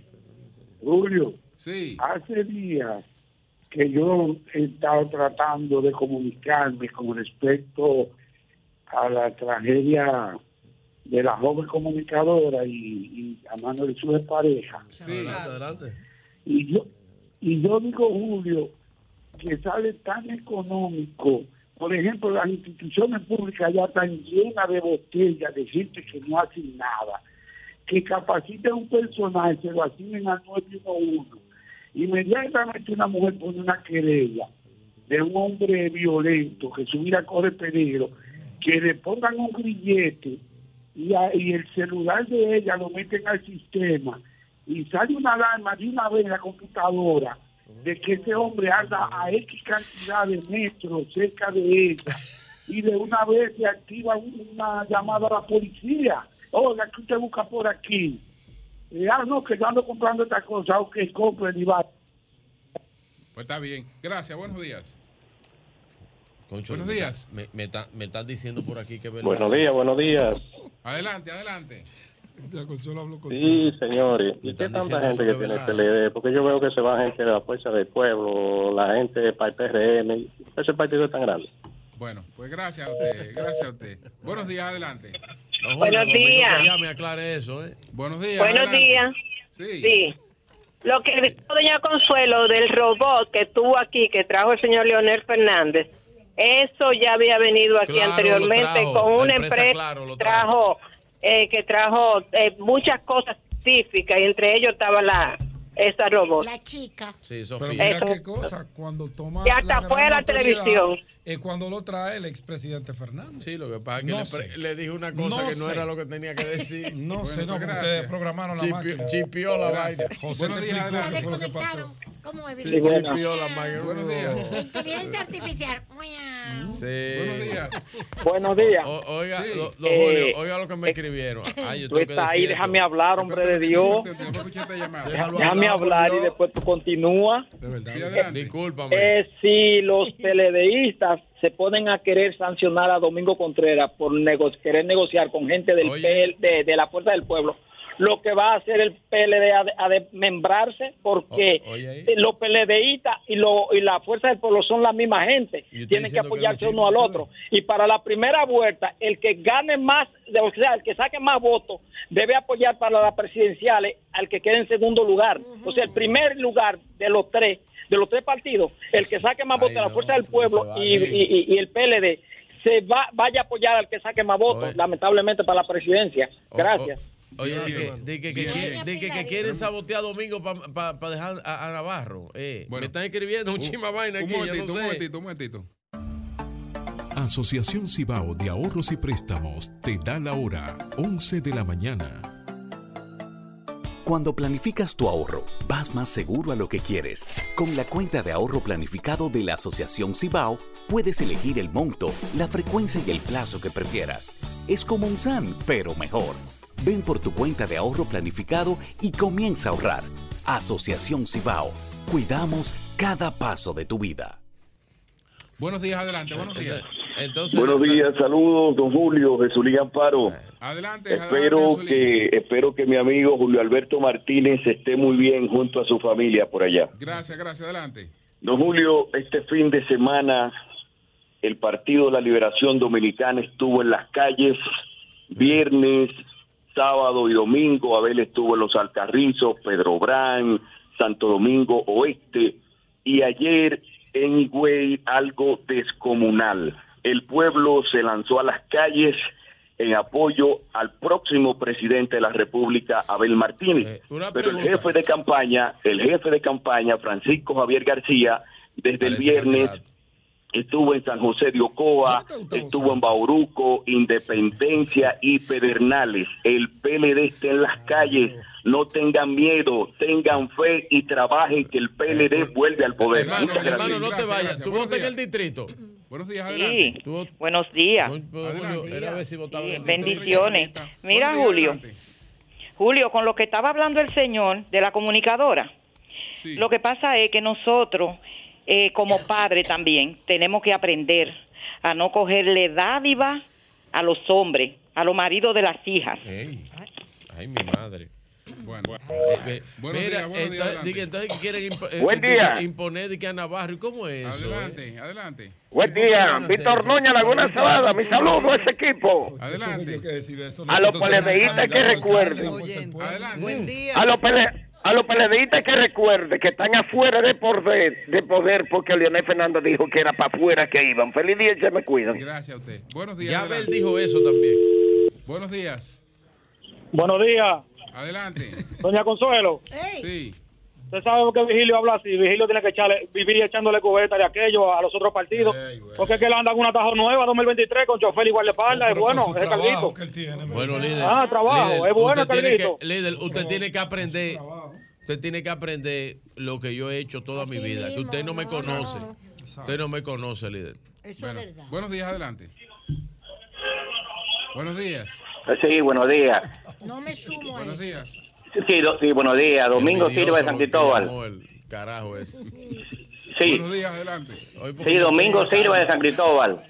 Adelante, adelante. Sí, sí, eh, eh, mira, yo creo que eh, por más que busquen alianza, señores, el PLD, la Fuerza del Pueblo, no llegan a un 30%. Eh, yo creo que ellos afuera, hasta afuera, se, afuera, hasta allá afuera se quedarán. Bien, bien. Pues gracias a ti. Duerme tranquilito. buenos días, adelante. Buenos Pedro, días. van a llevar a Domingo Contreras para allá. Buenos días, adelante. Buenos días. Sí, algo, maldito. Al señor eh, Virgilio parece que el PLD de noche le da pesadilla. Ah. Porque amanece con PLD igualito que uno cae en la tarde. Que duermen pensando en PLD. Gracias. Bueno. Buenos días, adelante. Es pesadilla que le da. Buen día, Julio. Sí, adelante. Josecito Los Praditos. Sí. No, es que no es que Vigilio, Vigilio le da pena verlo los PLDistas como están ahora, que tuvieron 20 años y parece que no guardan de esos chelitos, porque anda dando, eh, dando gritos que están. Y como quiera están afuera y afuera se quedarán. Gracias, gracias. apoyarme. Buenos días, adelante. vaina. Buenos días. Pero eh, eh, esta, esta ¿Cómo está, Julio? Buenos días, buenos días, adelante. Buenas. Sí. Eh, contrale, cuando uno escucha a los abogados ventilar los casos en los medios de comunicación, el código de ética del abogado eso lo prohíbe. O sea, lo que tiene que hacer el abogado El cuando, problema, el cuando problema es que tú no le puedes, escúcheme hermano, usted no le puede Ajá. pedir eso al abogado porque el primero que ventila todos esos casos en, el- en- en- en los medios es el Ministerio Público. El Sí, primero pero que es filtra incorrecto, todo eso Julio, el- Julio, el escúchame, Público. pero Y es además- incorrecto. Además, ellos, lo- eh, ellos, lo- ellos lo que están alegando es que se ha conocido un caso donde ellos no pudieron hacer en los tribunales esa defensa porque no se lo Julio. Porque fue eso- falta de ellos que se hizo. Julio, pero no- eso es verdad. es Pero lo que tienen que hacer, Julio, Sí. utilizar los recursos que la ley pone en sus Pero- manos pero- pero- para lo- atacar eso. pero- pero- pero y el que código de ética que abogado no lo prohíbe. se lo permitieron. Claro. Julio, lo que pasa es que eso es un poder mediático, tú sabes. Y así no se puede. Los Pero- casos no se- pero- pero- este es el que caso mismo- es el mismo es el mismo que usa el Ministerio Público. Cada vez que le da a un periodista una cosa, de que mira, fíltrame eso eh, de esta acusación, es lo mismo que está haciendo. Es lo mismo. Buenos y días, ellos adelante. dicen que se quedaron Buenas. sin recursos porque Sí. no Buenas. habían notificado de esta acusación. Buenas. Claro. Habían Sí, tomado buenas. una decisión en la otra pa- parte que se querelló y ahora ya Claro. Si fueron es como, notificados. si es como ellos dicen, eso hay que revisarlo. eso. Buenos Buenas. días, tomamos esta Claro. y nos vamos con Hugo. Adelante. Buen día. Sí, Buen adelante. día.